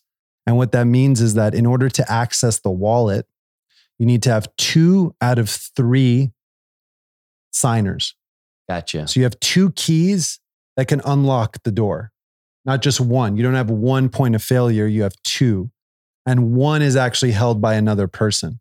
That's the way that I do it. So they, I have two, they have one. They can never access the funds, but if for whatever reason I lose one and I have the other one, we can access. Mm. So it's two out of three. Some really secure companies do like three of five. And that's when it gets like really complicated I have like a multi-signature address to access this, this asset in this way. And that's kind of like what I do with, with my Bitcoin. Okay. Got it. So back to, you know, Web3 for a little bit how does how does Zion fit into what people are calling Web three? So the the way that I describe it is that number one, to interact inside of our network, you're running a full Bitcoin Lightning node. What that means is that this is a virtual machine that has a piece of software installed called LND. LND is this layer two of Bitcoin. So this is the concept of people understand Bitcoin as Bitcoin the asset. That's the thing that you hold and it creates value and it goes up and down and all this pricing. But then there's Bitcoin the network, particularly the thing that's going to scale Bitcoin, that's going to be able to do more transactions than Visa. That's the Bitcoin Lightning Network, where someone has a full node and then they have a channel and they, this channel can interact with anyone inside of the global network, right? So even if it's a it's a permissionless global monetary network that has instant remittance and instant transfer. So, in the new world, if you have sovereignty over your data and you're running a full node, you have sovereignty to move money to anyone without any potential censorship opportunities. And so, I think the promise of this new kind of global monetary system is that, like, you have like basically no remittance charges. Like, what are some of these like things like Western Union or whatever? They charge like 20% for you to send money back to your families. And so that completely goes away. That's why we're seeing like countries like El Salvador adopt it as legal tender. So I think these are all the opportunities that we're seeing in Web3 is like ownership. Okay. And for a creator, I think JP can allude to like, what does it mean for a creator in this world? Yeah. Yeah, and and some perspective before I uh, answer that question. Right now on the the big tech social medias, I've got I think a little over six million fans, uh, followers. I own none of that. I, I own none of those connections. Facebook, YouTube, Instagram, own them all. Um, so, an analogy I borrow from Justin I've built a mansion on someone else's land and that landowner can kick me off at any time. They can disconnect me from parts of my mansion I've built, shadow banning, all that fun stuff. So, but now on Zion, as I'm building my audience there, I'm building my mansion on my own land. I bought the land. The land is called my node. It's just my own private server where my audience is stored, my connections to my audience is stored. So, as a creator, that's very meaningful because it means I'm literally building equity in my online empire, not building equity for someone else and for them to share some of it or not at their own um, choosing. But here's what's very exciting to me about how Zion functions in this realm. So, you know, we, have heard these terms, uh, you know, Bitcoin, we know that term, but the Bitcoin technology and then the Lightning Network, LND, and then Zion's on top of that. We have these nodes. What the hell's all that mean? Getting down to it, here's what excites me most about it. If you imagine a triangle, there's three points of it. Uh, Cal, say you're at one corner with your node, I'm at another corner with my node. And then at the top is Zion, the company. Now, normally we're used to thinking like, oh, Cal, if I want to send you a message, it's got to go up the triangle to Facebook there at the top, and then it goes back down to you. That doesn't happen with Zion. So when I send you a message, it goes from my corner to your corner not back up to Zion or anybody else, from my node directly to your node. That's me connecting directly to my audience. It's them connecting directly to me. There's literally no one in between who can interfere with that. Who can, the only person that can interfere is if uh, audience member says, I don't want to follow JP anymore. Cool. You jump out of my community. Great. That's consent. Awesome. But Zion at the top, they couldn't get between our interactions, even if they wanted to. Like, let's say Justin's assassinated and thanks for honoring. Thanks for honoring me. That's not murder. It's an yeah, assassination. Yeah. That means I'm a big deal. Does that mean I'm important? Yeah. Thank you. Yeah, Thank you. For sure. It's a sniper from you know 800 meters away. It's a fucking shot. I know. Uh, so and, and, then in his will, he gifted his Zion uh, equity to Mark Zuckerberg. so thank you. So Zuckerberg comes in and says, "All right, I'm going to run Zion now. Uh, whatever. We've got to control and moderate content. Let's get into it." Zuckerberg would quickly find out he at the helm of Zion cannot moderate content. Why? Because again, back to the triangle, I'm here at one corner with my node you, my audience, are at the corner with your node. Uh, and, and, like you know thousands of nodes if imagine a vast triangle each audience. But you at your corner zuckerberg can't touch that. That to me is what's most exciting. That's power to the people. I think that's our god-given state where i don't think humans are meant to outsource their power to anybody else. We get power from connections. That's beautiful. We're pack animals. But we're not meant to run around like passive little beta bitches asking people for permission. Like, dear, uh, dear Central Authority, may I send Cal this message? No, it's freedom of speech. That's that's us functioning in a perpetual state like children. We're meant to be that way when we're children, but as adults, we have our own free will. And here's a news flash because uh, we we've been taught to fear free speech the past couple years, and and we're taught to fear free speech because well speech is dangerous. And you know speech is kind of the same thing as violence. And you don't know what kind of misinformation would be spread with free speech. So it's all this fear mongering but here's the news flash. Humans aren't inherently bad. Humans are inherently good. And we're meant to be treated as such until proven otherwise. And when proven otherwise if someone does a bad thing they hurt someone that's why we have the court systems and jails and prisons and other kind of penalties.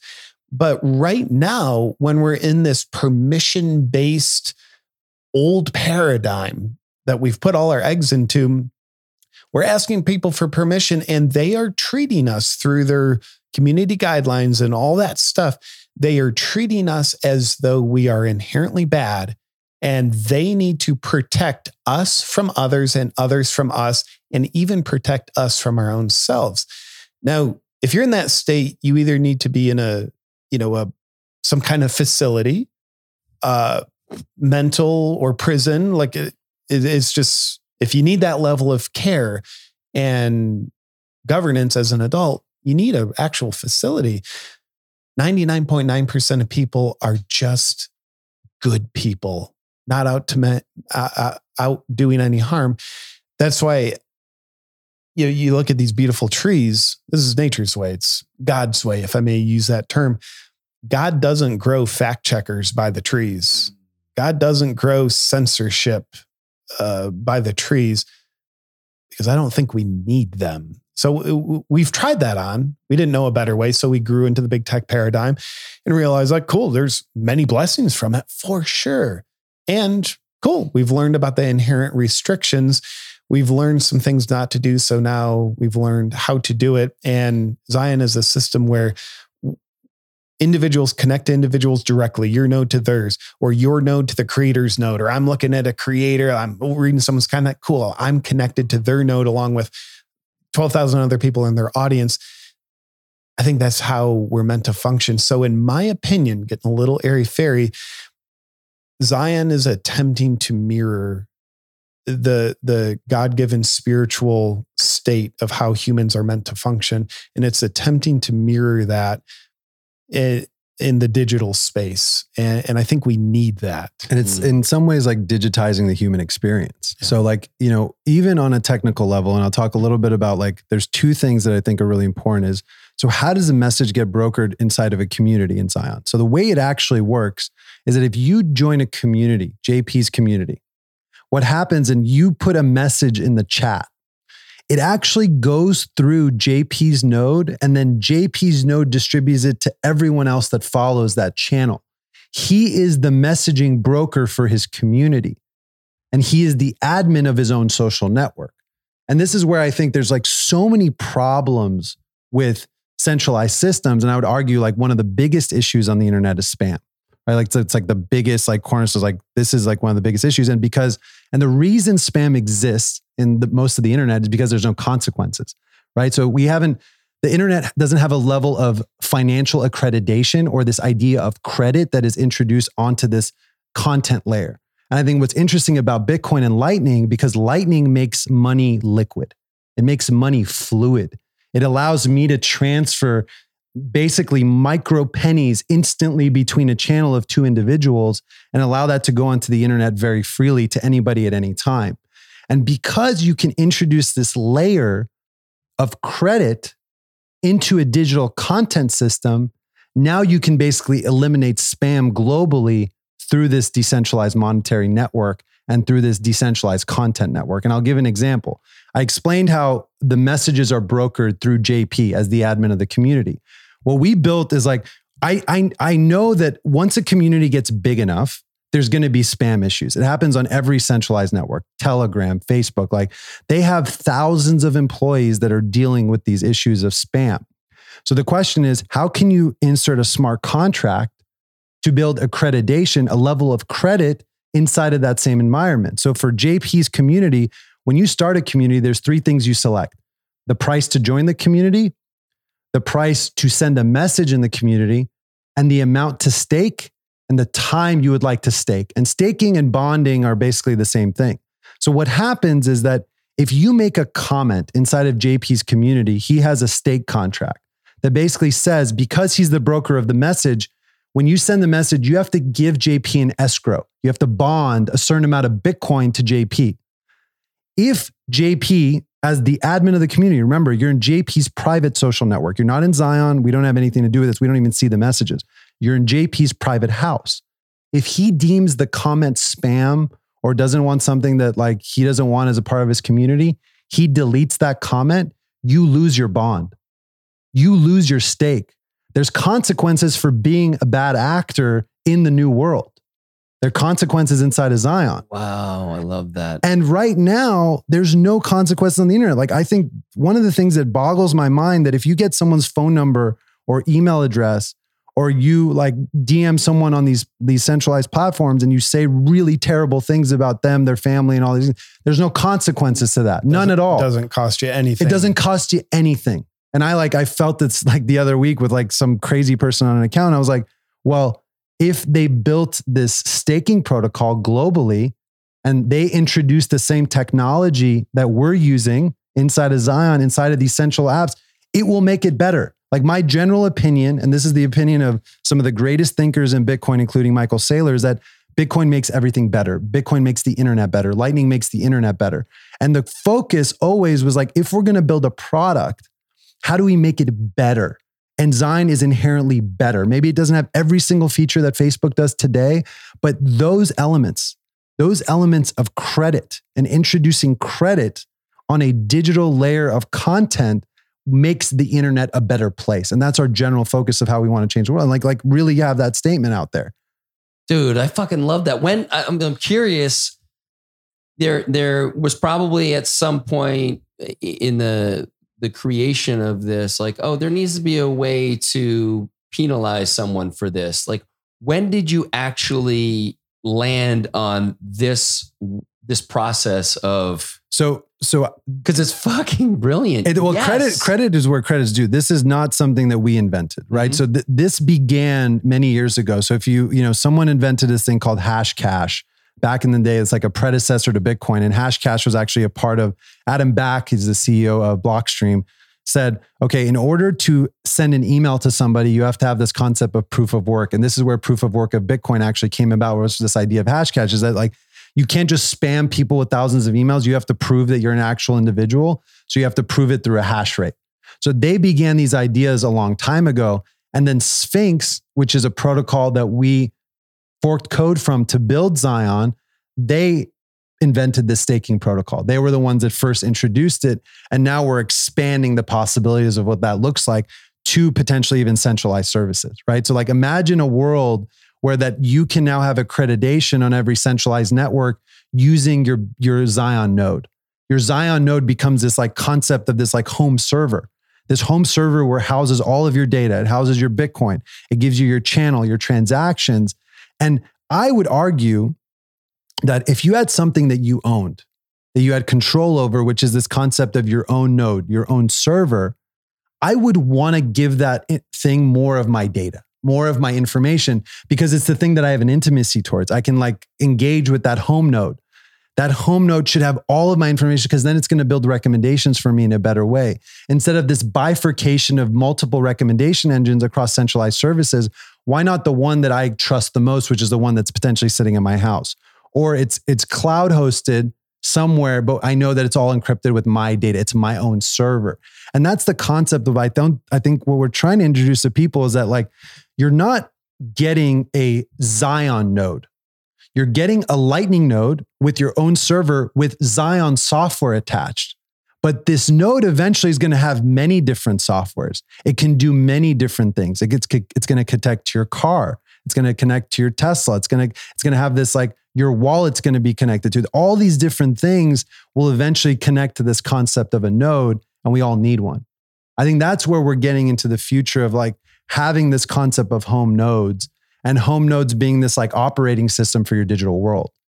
I want I want more on the node here. Like what like really break it down uh how someone let's just let's talk about how someone comes onto the network, right? And yeah. and this is just for for everyone listening, by the time this episode releases, the great unlearn will be on Zion. Yes. Lindsay's gonna uh, help with that. Yeah.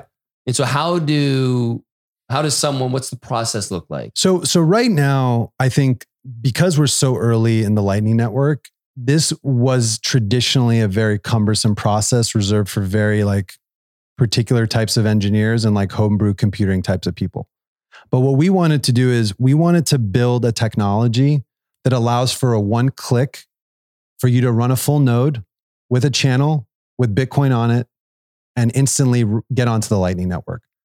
And that's really the innovation I think that we have that's a little bit different from a lot of companies is that with basically a one click checkout, you now have a full node running with an existing channel that has a little bit of Bitcoin on it, but you can fill your channel with more Bitcoin and start running onto the Lightning Network instantly. So you just go to our website, getzion.com, put in your information, check out, and you're now running a full node inside of the Lightning Network. that's the process I think that like what we're trying to do to make it really easy to introduce people to this new decentralized world is that we have I think we have the gusto to say you're going to have to pay to be on this thing, but it's going to be don't worry, trust us, this is going to be how the future works. And Please go ahead. go ahead. I was just going to say the the nodes, the Lightning Network, the Bitcoin world, Bitcoin the technology, not just the asset. That that's been a separate world from us outsiders. And I say us outsiders. I'm not a bit Bitcoiner in the sense of I know the code and like well, that's not my world. So there's been two worlds, and and what Zion is not only attempting to do, but we're doing it is to bridge the world. Because the outside world we right now have a great need for what this technology can do. But you previously it's been like okay run your own node now you got to be a techie like justin's got his node at his house like he's a tech he knows how to do this that that's a very insider person that needs very specific knowledge very few people are going to be able to do that but the bridge here is basically you sign up for Zion, put in it, your information, and you've got your node. It's hosted on the cloud. You could run your own node, you you know, at your house if you wanted. You have that. But like for me, I that would be a huge barrier to entry. I'm not going to do that.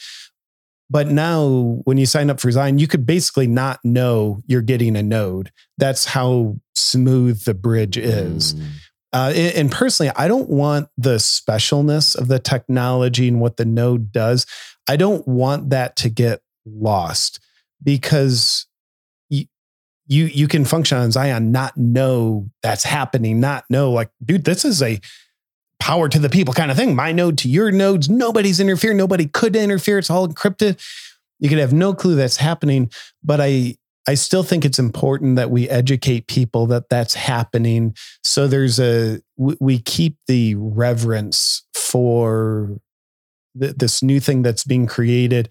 We keep the reverence alive because we we want it to grow because more people in the world need it because there's a massive problem out there right now and this is a huge solution to it. The problem of course censorship and the erosion of free speech. And you'll see from us, like what's going to happen over the next quarter is we're going to be releasing a few like really exciting things. Like one of the things um, is that, you know, we offer this cloud hosting solution that's like a one click checkout. But if people want to be like this extreme sovereign individual, um, we're going to be offering hardware that we're sending to your house. And you could basically plug in the hardware. Zion software is already pre pre installed on the server. You might need to do some connections take a picture of the QR code on your phone and you'll be running off of the races. So like it's not just in the cloud anymore, it's at your house. There's complexities with that. You have to make sure you have good uptime. You have to make sure you have channel backups. You like there's so many What's things Up? What's uptime? to make sure that the that the node is up running like on the internet. So it has uptime like in terms of uh, upload time to Okay. the to the to the web itself. And so those are things that we're introducing over the next quarter for you allow to have this like sovereignty at your house. So you have your own home server and there's a, a bunch of amazing companies that are doing this already. And so I think we're going to offer all these different ways for you to have this self-sovereignty, but this is just the beginning of what this is going to be for the world because if you have um, your own node, right? And if you have your own relay, it's really interesting what you can start doing in terms of authorizations across the web, right? Because typically, right now, when you auth on on a, on a website, you're using a email address, and right now, your Gmail, if you're running a Gmail account, it's basically tied to like everything you've ever done. Google knows everything about you, and also the moment that you pay with a credit card. That company is now selling all your information to this other person that now has a bunch of ways to retarget you through Facebook.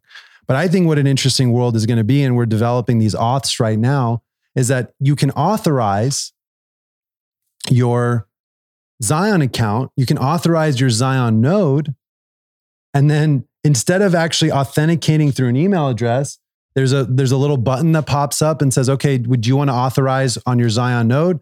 You just take a picture of the QR code, authorize. Uh, payment modal pops up. You pay the invoice using Lightning.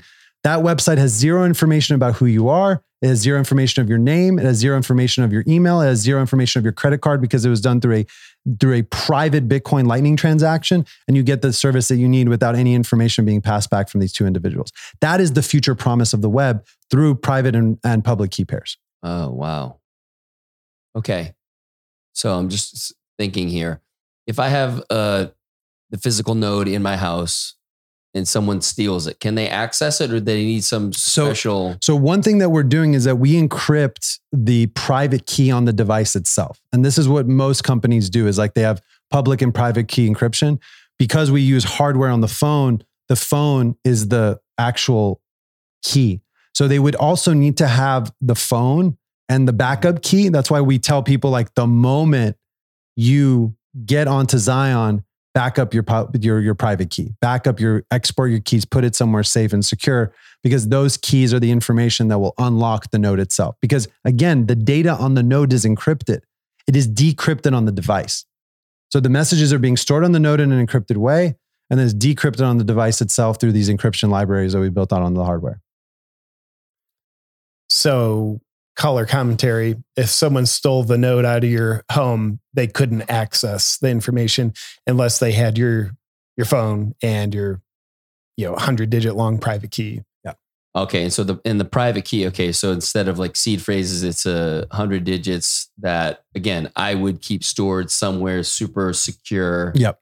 Yep. And I think we're going to get better. Right now, it's really long because we encrypt so many things inside the the like. It's easier to use seed phrases for certain things because like, oh, you're just storing Bitcoin transaction, or like you're just doing a wallet address, or you're doing a seed phrase to a wallet to a private key.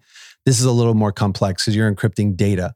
You're encrypting photos, videos, the communities that you're a part of. Like all these things have to be encrypted within the key. And as time goes on, we'll be able to shorten and shorten and shorten and shorten that. We just haven't been able to build the technology out good enough on the encryption. Okay, so tell me again, someone goes to getzion.com, they sign up, they want to find JP's community, they want to find my community, the Great Unlearn. What does that experience like look like? How, yeah. do, how so, does that work? So you'll go to getzion.com. You'll probably be you'll directed to shop.getzion.com. There'll be a checkout. I mean, we're sold out and we're sold out a lot because we just can't get enough nodes onto the network. The the wait list, I think now is around 24,000 people trying to get into this app from our Mm. email list. So we're working on it as much as we can. But the shop is open. You basically put in at this point, you do put in some some information because we don't have the ability to do subscriptions just yet. Like the stuff I was talking about is the future. So you can put in a credit card, uh, you create an account. Once you create that account, a node will be assigned to you. You have a connection string. You'll take a picture of the connection string and then you're inside the app for the first time. Back up your private keys. There's two ways to search for communities. We have a web interface, communities.getzion.com. We have a little bit of over 800 communities that are now on the network. So you can go search the name of somebody you want. And it's simply like just take a picture of the QR code and you're inside the network depending on all the smart contract stuff that the creator decides. Uh, one thing that we did with podcasting, and I think this is a really cool thing about Lightning, is that podcasting was the first thing that I think was really innovated by Adam Curry and podcasting 2.0. And we're an app on the podcasting 2.0 kind of infrastructure where like you can stream money to podcasters by listening to like listening by the minute. So like people are inside of JP's community, they'll see at the bottom bar of the chat is his podcast and they could like listen to his podcast. You can send him sats directly to his wallet through that Sats podcast. are uh, fractions of Bitcoin. Yes, 100 million satoshis is one Bitcoin. So it's the fractions of Bitcoin. Actually, most things in are are referred to in Sats. Like you're buying Sats when you buy Bitcoin, uh, technically. Um, and so then you can integrate a podcast. We do it through an RSS feed. So we think RSS is one of the most secure. This is why pod, like Adam invented all this stuff, and we're just kind of piggybacking off it. Is like RSS is like what everyone uses. So you're now t- like through their API, you tie your wallet address to your RSS feed and you just paste in your RSS feed in your community and now it pops up automatically inside the application. So people can now listen to the podcast, contribute to you, and then chat about what's happening in the podcast, comment about specific moments in the podcast all through that application. But there's like there's a lot of companies like doing this like very specifically. Like there's there's podcast apps and all they do is just podcasting with podcasting too. So you can just listen to a podcast and send sats through that that that mechanism. You tie a wallet address or something like that. I think what we're trying to do is build like the social layer of Bitcoin. It's a whole other kind of deeper way of like people communicating. And I think the other piece about what we're doing is this interoperability. Is that, you know, what people have to reframe in their mind is that we're not building another walled garden. I think most people think like, oh, Zion, it's like another Facebook or it's like another Twitter or it's another. The answer is like, first of all, no. It's nothing. and, and, and the reason I say that is, is because these are closed source walled gardens. You are entering the Facebook ecosystem. We are an application being built on the greater Lightning Network. So, first, you have to have a Lightning node. That is one of thousands of nodes in the Lightning Network. Then that node installs our, our software, one of the thousands of softwares that eventually will be on this Lightning Network. We're just one of the first layers on this new network. And then you're part of Zion. But Zion is part of the greater Bitcoin Lightning Network first. And then we're just like a subset of that network. We're not building another walled garden. That's why our code is open source. Like, I don't, I always tell people, like, well, how do, like, people on Twitter sometimes, like, well, how do we know what Justin's saying is true? I was like, don't trust me, verify. Code is available. Like, everything we do is open source. So, like, don't believe me. I don't have to, like, and I, like, I have the confidence to say that because you don't have to believe me. You can verify it. That's the promise of the new world. That's the promise of this new internet is this like open source architecture that allows you to see everything happening. And I think that's the innovation of the blockchain is you also have like full transparency into transactions. Hmm. Buddy. Buddy. Tell me this. Desktop versus uh phone app? Like, what's the different experience? What we, are you recommending? We we don't have desktop yet, so we're just on iOS. Oh, so when you sign up, you're signing up on your phone. You can. Oh, desktop for signing up. Um, it's basically like a website, just a simple kind of put all your information on the website, or you could do it on your phone. I mean, we've integrated with Apple Pay. It's literally one click if you want to, if you have an iPhone. Okay, and then and, and then they'll just uh, build out your subscription, and then you'll get an email saying, "Hey, this is your QR code to get into the app for the first time." You get in, and then you're off to the races. We don't have a desktop environment yet, so I think that's the thing that people have to understand is that the application that people are using is just like a browser window to your virtual machine your virtual machine is still somewhere else. It's in the cloud. And so like the app is more like a browser. It's like allowing you to view content within your node through these like WebSocket connections. Okay, so I just and I really, really want to get clear on this. So I have a node, going to host a great unlearn on there in the community. You're not actually hosting it there. That's the that's okay. the clarity that you're still hosting where your traditional provider. All you're doing is pasting in your RSS feed, and then we are showing that through. Okay, got and, it. And then and then the wallet is actually transferring the value from all these different wallets to send to your node. And uh, audio and video, like I have the podcast on YouTube. Right. So you can upload um, Rumble and YouTube links inside the app. Um, we are the biggest thing that we're trying to focus on is doing native video and the idea the idea to be able to watch a video and stream sats to watch a video. That's something that we're kind of working on a breakthrough to do that. And this is that concept of liquid money is like you can watch a video and you can actually pay the creator as long as you're watching the video. Maybe it's like 100, 2000 sats a minute, whatever you want. I think that's the interesting thing that you can build inside of these new systems is that like not get paid through an advertising model, but get paid from your fans in these like very small micro content things at scale that's basically automated through the system. I, I want to sh- uh, share something about that. So, for example, you, Cal, as a creator, people listen to your podcast, and a lot of those people want to support you, uh, pay you just out of appreciation. They're like, dude, that episode, you got this guest and it really made a difference in my life. And people want to inherently exchange value when they receive value. And give you a quick example. My, uh, uh, my wife and I and our son, we were on a flight not too long ago, and we get off the plane. I go right into the airport restroom. When I come out, my wife's standing there holding a white envelope Where'd that envelope come from, babe? What's that? She said, Yeah. When you went into the restroom, this sweet old lady came walking off the plane, came right up to me and said, Mrs. Sears, please tell JP thank you for what he's doing, all the work he puts out. I see how he's standing up for freedom. It's making a difference. And I'm, I'm so touched by his efforts. I haven't known how to support him, but I've wanted to support him. So please give him this. I looked inside the white envelope. $70 cash. No way. Sweet old lady. Amazing. But that's that that's just a micro shot of how people feel towards creators. So Well, uh, Zion, what we've built in is a tipping function. So whether it's your podcast or say you're just you you you write a post or you post a meme, people see that like ah that's cool. They can with one click tip you. However they set it, ten sats, hundred sats. I mean sats again, kind of like Bitcoin pennies. Uh, but here's what excites me more.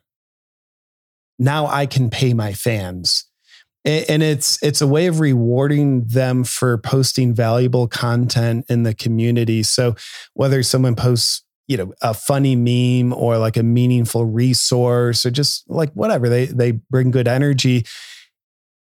It feels better for me to pay them than it does for me to receive their tips. And i can just you know click on their post and um, they're they're tipped instantly. So that's a, something very unique and and what that also helps do is it crowdsources value into the community because people are rewarded and therefore incentivized for posting valuable content because of the kind of like what Justin mentioned, what Zion is for him is something that will live beyond him. I think all of us who start a community, like at a instinctual level, we're starting it because we want something bigger than us to live beyond us. So I think a good functioning community, it's it's beyond just the leader. It's bigger than the leaders. So the tipping function helps facilitate that where we can tip our fans and of course they they tip us when they like what we post.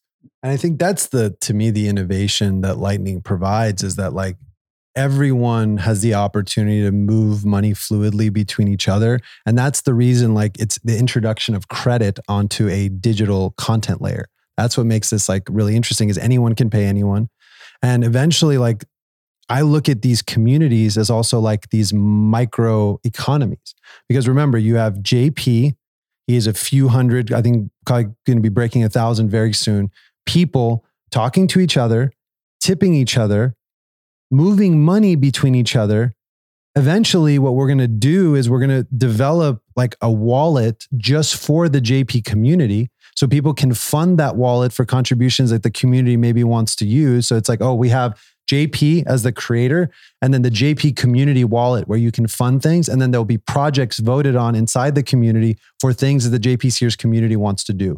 So now you're developing this concept of a, you know, they like to call it in Web3 a DAO, but like, why are you going to Discord and then why are you going to your MetaMask wallet? And then why are you going to all these pla- you you've bifurcated the whole point of these systems Discord. where you can have a single uh, you can have a single source. Figured it out. Right? Like you can have a single source where the community is there. Yes. You know it's verified by a private key pair. You know exactly what funds that they moved into the community wallet and then they can interact in that space same chat feed and vote on things and decide on things that's what we're really excited about is that like these microeconomies start in the digital world.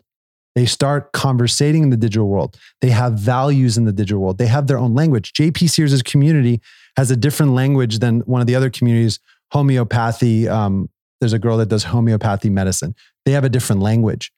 Uh, Carnivore MD has a different language than JP's community. So now this technology allows for these different languages and these concept these concept of memes to be done inside of this environment and they can all pay each other for things you know i think the the macro lens i always have is like the future wars and this is what our investor mark talks about a lot like the future wars of the world will be fought with money and content and in our world the future wars will be fought with bitcoin and memes and we want to create the infrastructure that will provide a some sort of a revolution for the future wars of the world. Mm, I love that. And Mark's the guy that I'm going to drop in well, with. If, yeah, if he's Fed, down, right? he, I mean, he's really smart. Yeah, Mark's he's he's you, insane. Love, like, you he's love insane. He just bought a ranch in Austin. So. Fucking a, everybody's doing it. I love it. yeah, Keep coming. Keep coming. Keep hey, coming. And for people who aren't familiar with the term DAO, what does DAO stand for? It's a decentralized autonomous organization, and I don't want to like trigger a bunch of Bitcoiner maxis here of like because they get triggered. They get triggered What's a lot. What's a Bitcoin or maxi? I heard in the maxi. Part. Um, Bitcoin maxi is like an individual that basically like Bitcoin is it. There's no other like everything else is For the record, shit. you you you wore that hat for a little while. I, I still like. pretty much wear the Yeah, hat. I mean, yeah. I still pretty much. Wear I'm only buying Bitcoin, no other crypto. And I, I- know you've been dipping your toe in some other stuff. I will not disclose that I do any of those things on a public podcast. Oops, I- uh, we'll I- edit I'm- this out, Yeah, Lindsay. like. No, you don't have to edit it out. I mean, like everyone has tendencies, and so scratch so that itch. You got to scratch the itch. It's gambling. That's what it is. Like That's let's right. let's be honest with each other. It's oh, a basically thousand it's percent. just gambling. Like all this stuff is like there isn't like you're so smart. Like no, you're not. We're not smart. We're just gambling no with some of this other DeFi stuff. Anyway, um, what was the question? DAO.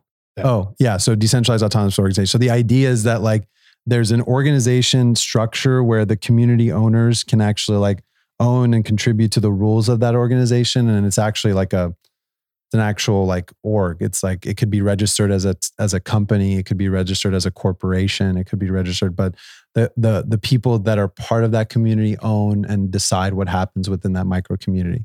I think the thing that's been missing is that money and ownership was missing. And I think with Bitcoin and Lightning and the idea of a smart contract, you can finally have this concept of ownership in this new world. And I think, again, we're just at the precipice of these ideas because, like, one of the things I think about all the time is like Zion is a Delaware C corp, right?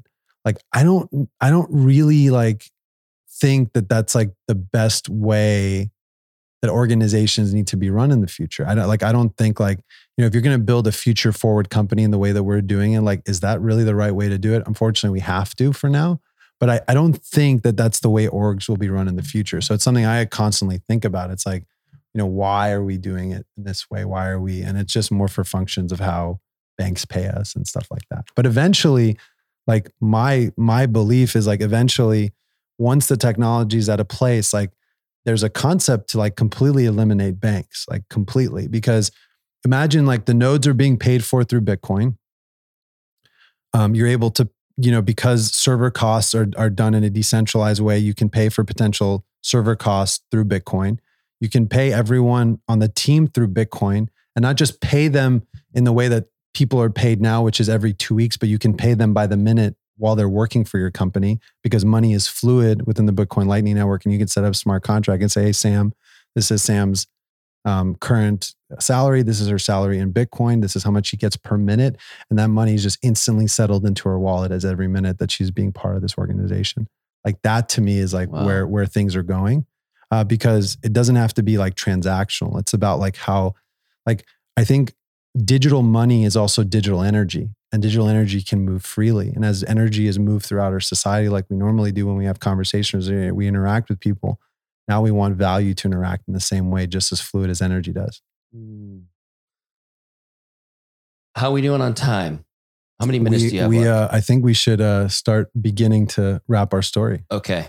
So how many minutes do we have? Maybe it's two, two to five. Sam's like two to five. She's Okay. got to get me to the airport. Airport guy. We got to get to the airport. So I want to understand. Uh, again, someone signs up.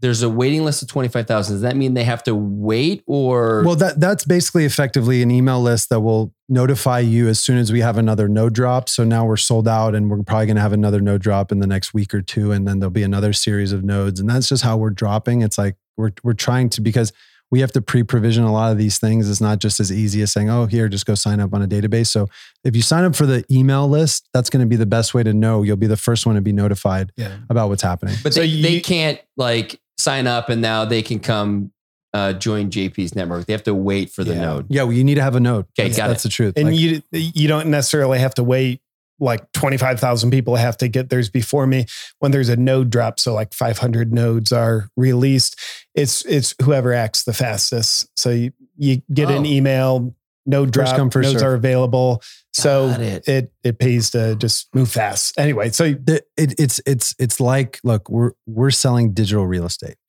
and there's a finite amount of digital real estate available if you want to have digital real estate in the new world you want to own these nodes as fast as you can and just have them and know that this is going to be the new infrastructure for the new world and if you have access and own these nodes and have you're you're getting it from us like you're just like the first owner in this new digital world like imagine like the way i like to compare it is like imagine you're crossing America for the first time and you see California and you have all this potential land to be able to acquire in California, like we're doing that with Bitcoin. And one of these nodes come with pre-provisioned channel that have a, you know, 50,000 sat channel capacity. There's only going to be 21 million Bitcoin ever created. You have a pipe in this new world that's finite to that specific node. Is there anything you want to close with that we maybe didn't cover that would be important for people to understand? You know, the last thing I'd share is um, I, I, I personally I don't care about technology. I care about what technology empowers us to do, and and I think tech right now we're in a place where we're riddled with technology, and you know you, you watch the Social Network, the documentary, or the Social Dilemma, uh, and you learn like all right, technology objectively is working against us in ways, but eh, other technologies are inherently working for us. How do you differentiate? I believe technologies that work for us take us towards our God given state and simply enhance our natural tendencies, enhance our ability to connect, communicate. Like, I get to communicate with 6 million people around the world because of enhanced technology. But then you look at our what what technologies work against us, I think they're technologies that don't enhance our God given state, but they interfere with it. Where you watch the social dilemma and realize we're living with the illusion of connection, but we've never been more disconnected. That's because some of these technologies are now interfering with our ability to human. You know, our happiness, our kindness, our health, our connection to our family, our connection to our friends, and our contribution to the community and world around us? Is the technology enhancing that or getting in the way? And I would just ask people to ask themselves that question before you pick up the VR headset or join Zion or sign up for whatever or get the new device.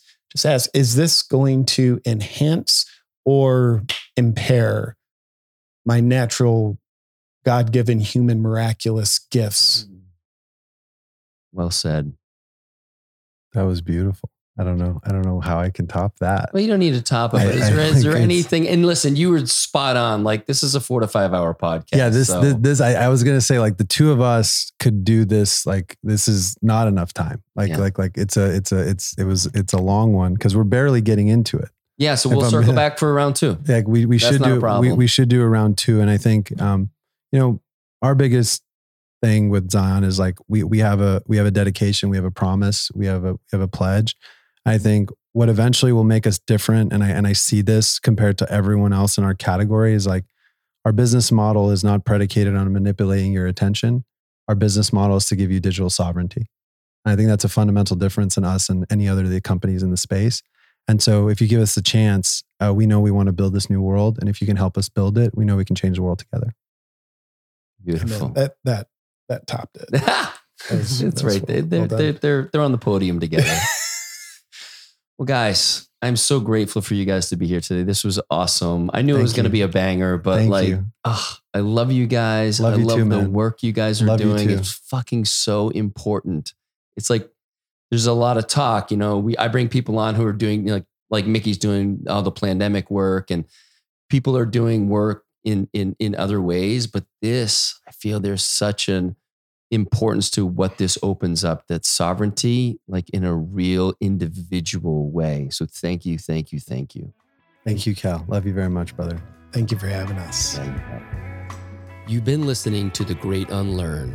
For more information, check out the show notes or head over to thegreatunlearn.com for additional episodes and information regarding events, retreats, and the TGU store. If you like what you heard today, please click subscribe and share this with friends who might enjoy our platform. Don't forget to leave that five star rating and review as it really helps us spread the love and unlearning. You can find me on Instagram at cal.callahan and on YouTube under The Great Unlearn. Thanks for listening to The Great Unlearn, and we'll talk soon. No, no different. Only different in your mind. You must unlearn what you have learned.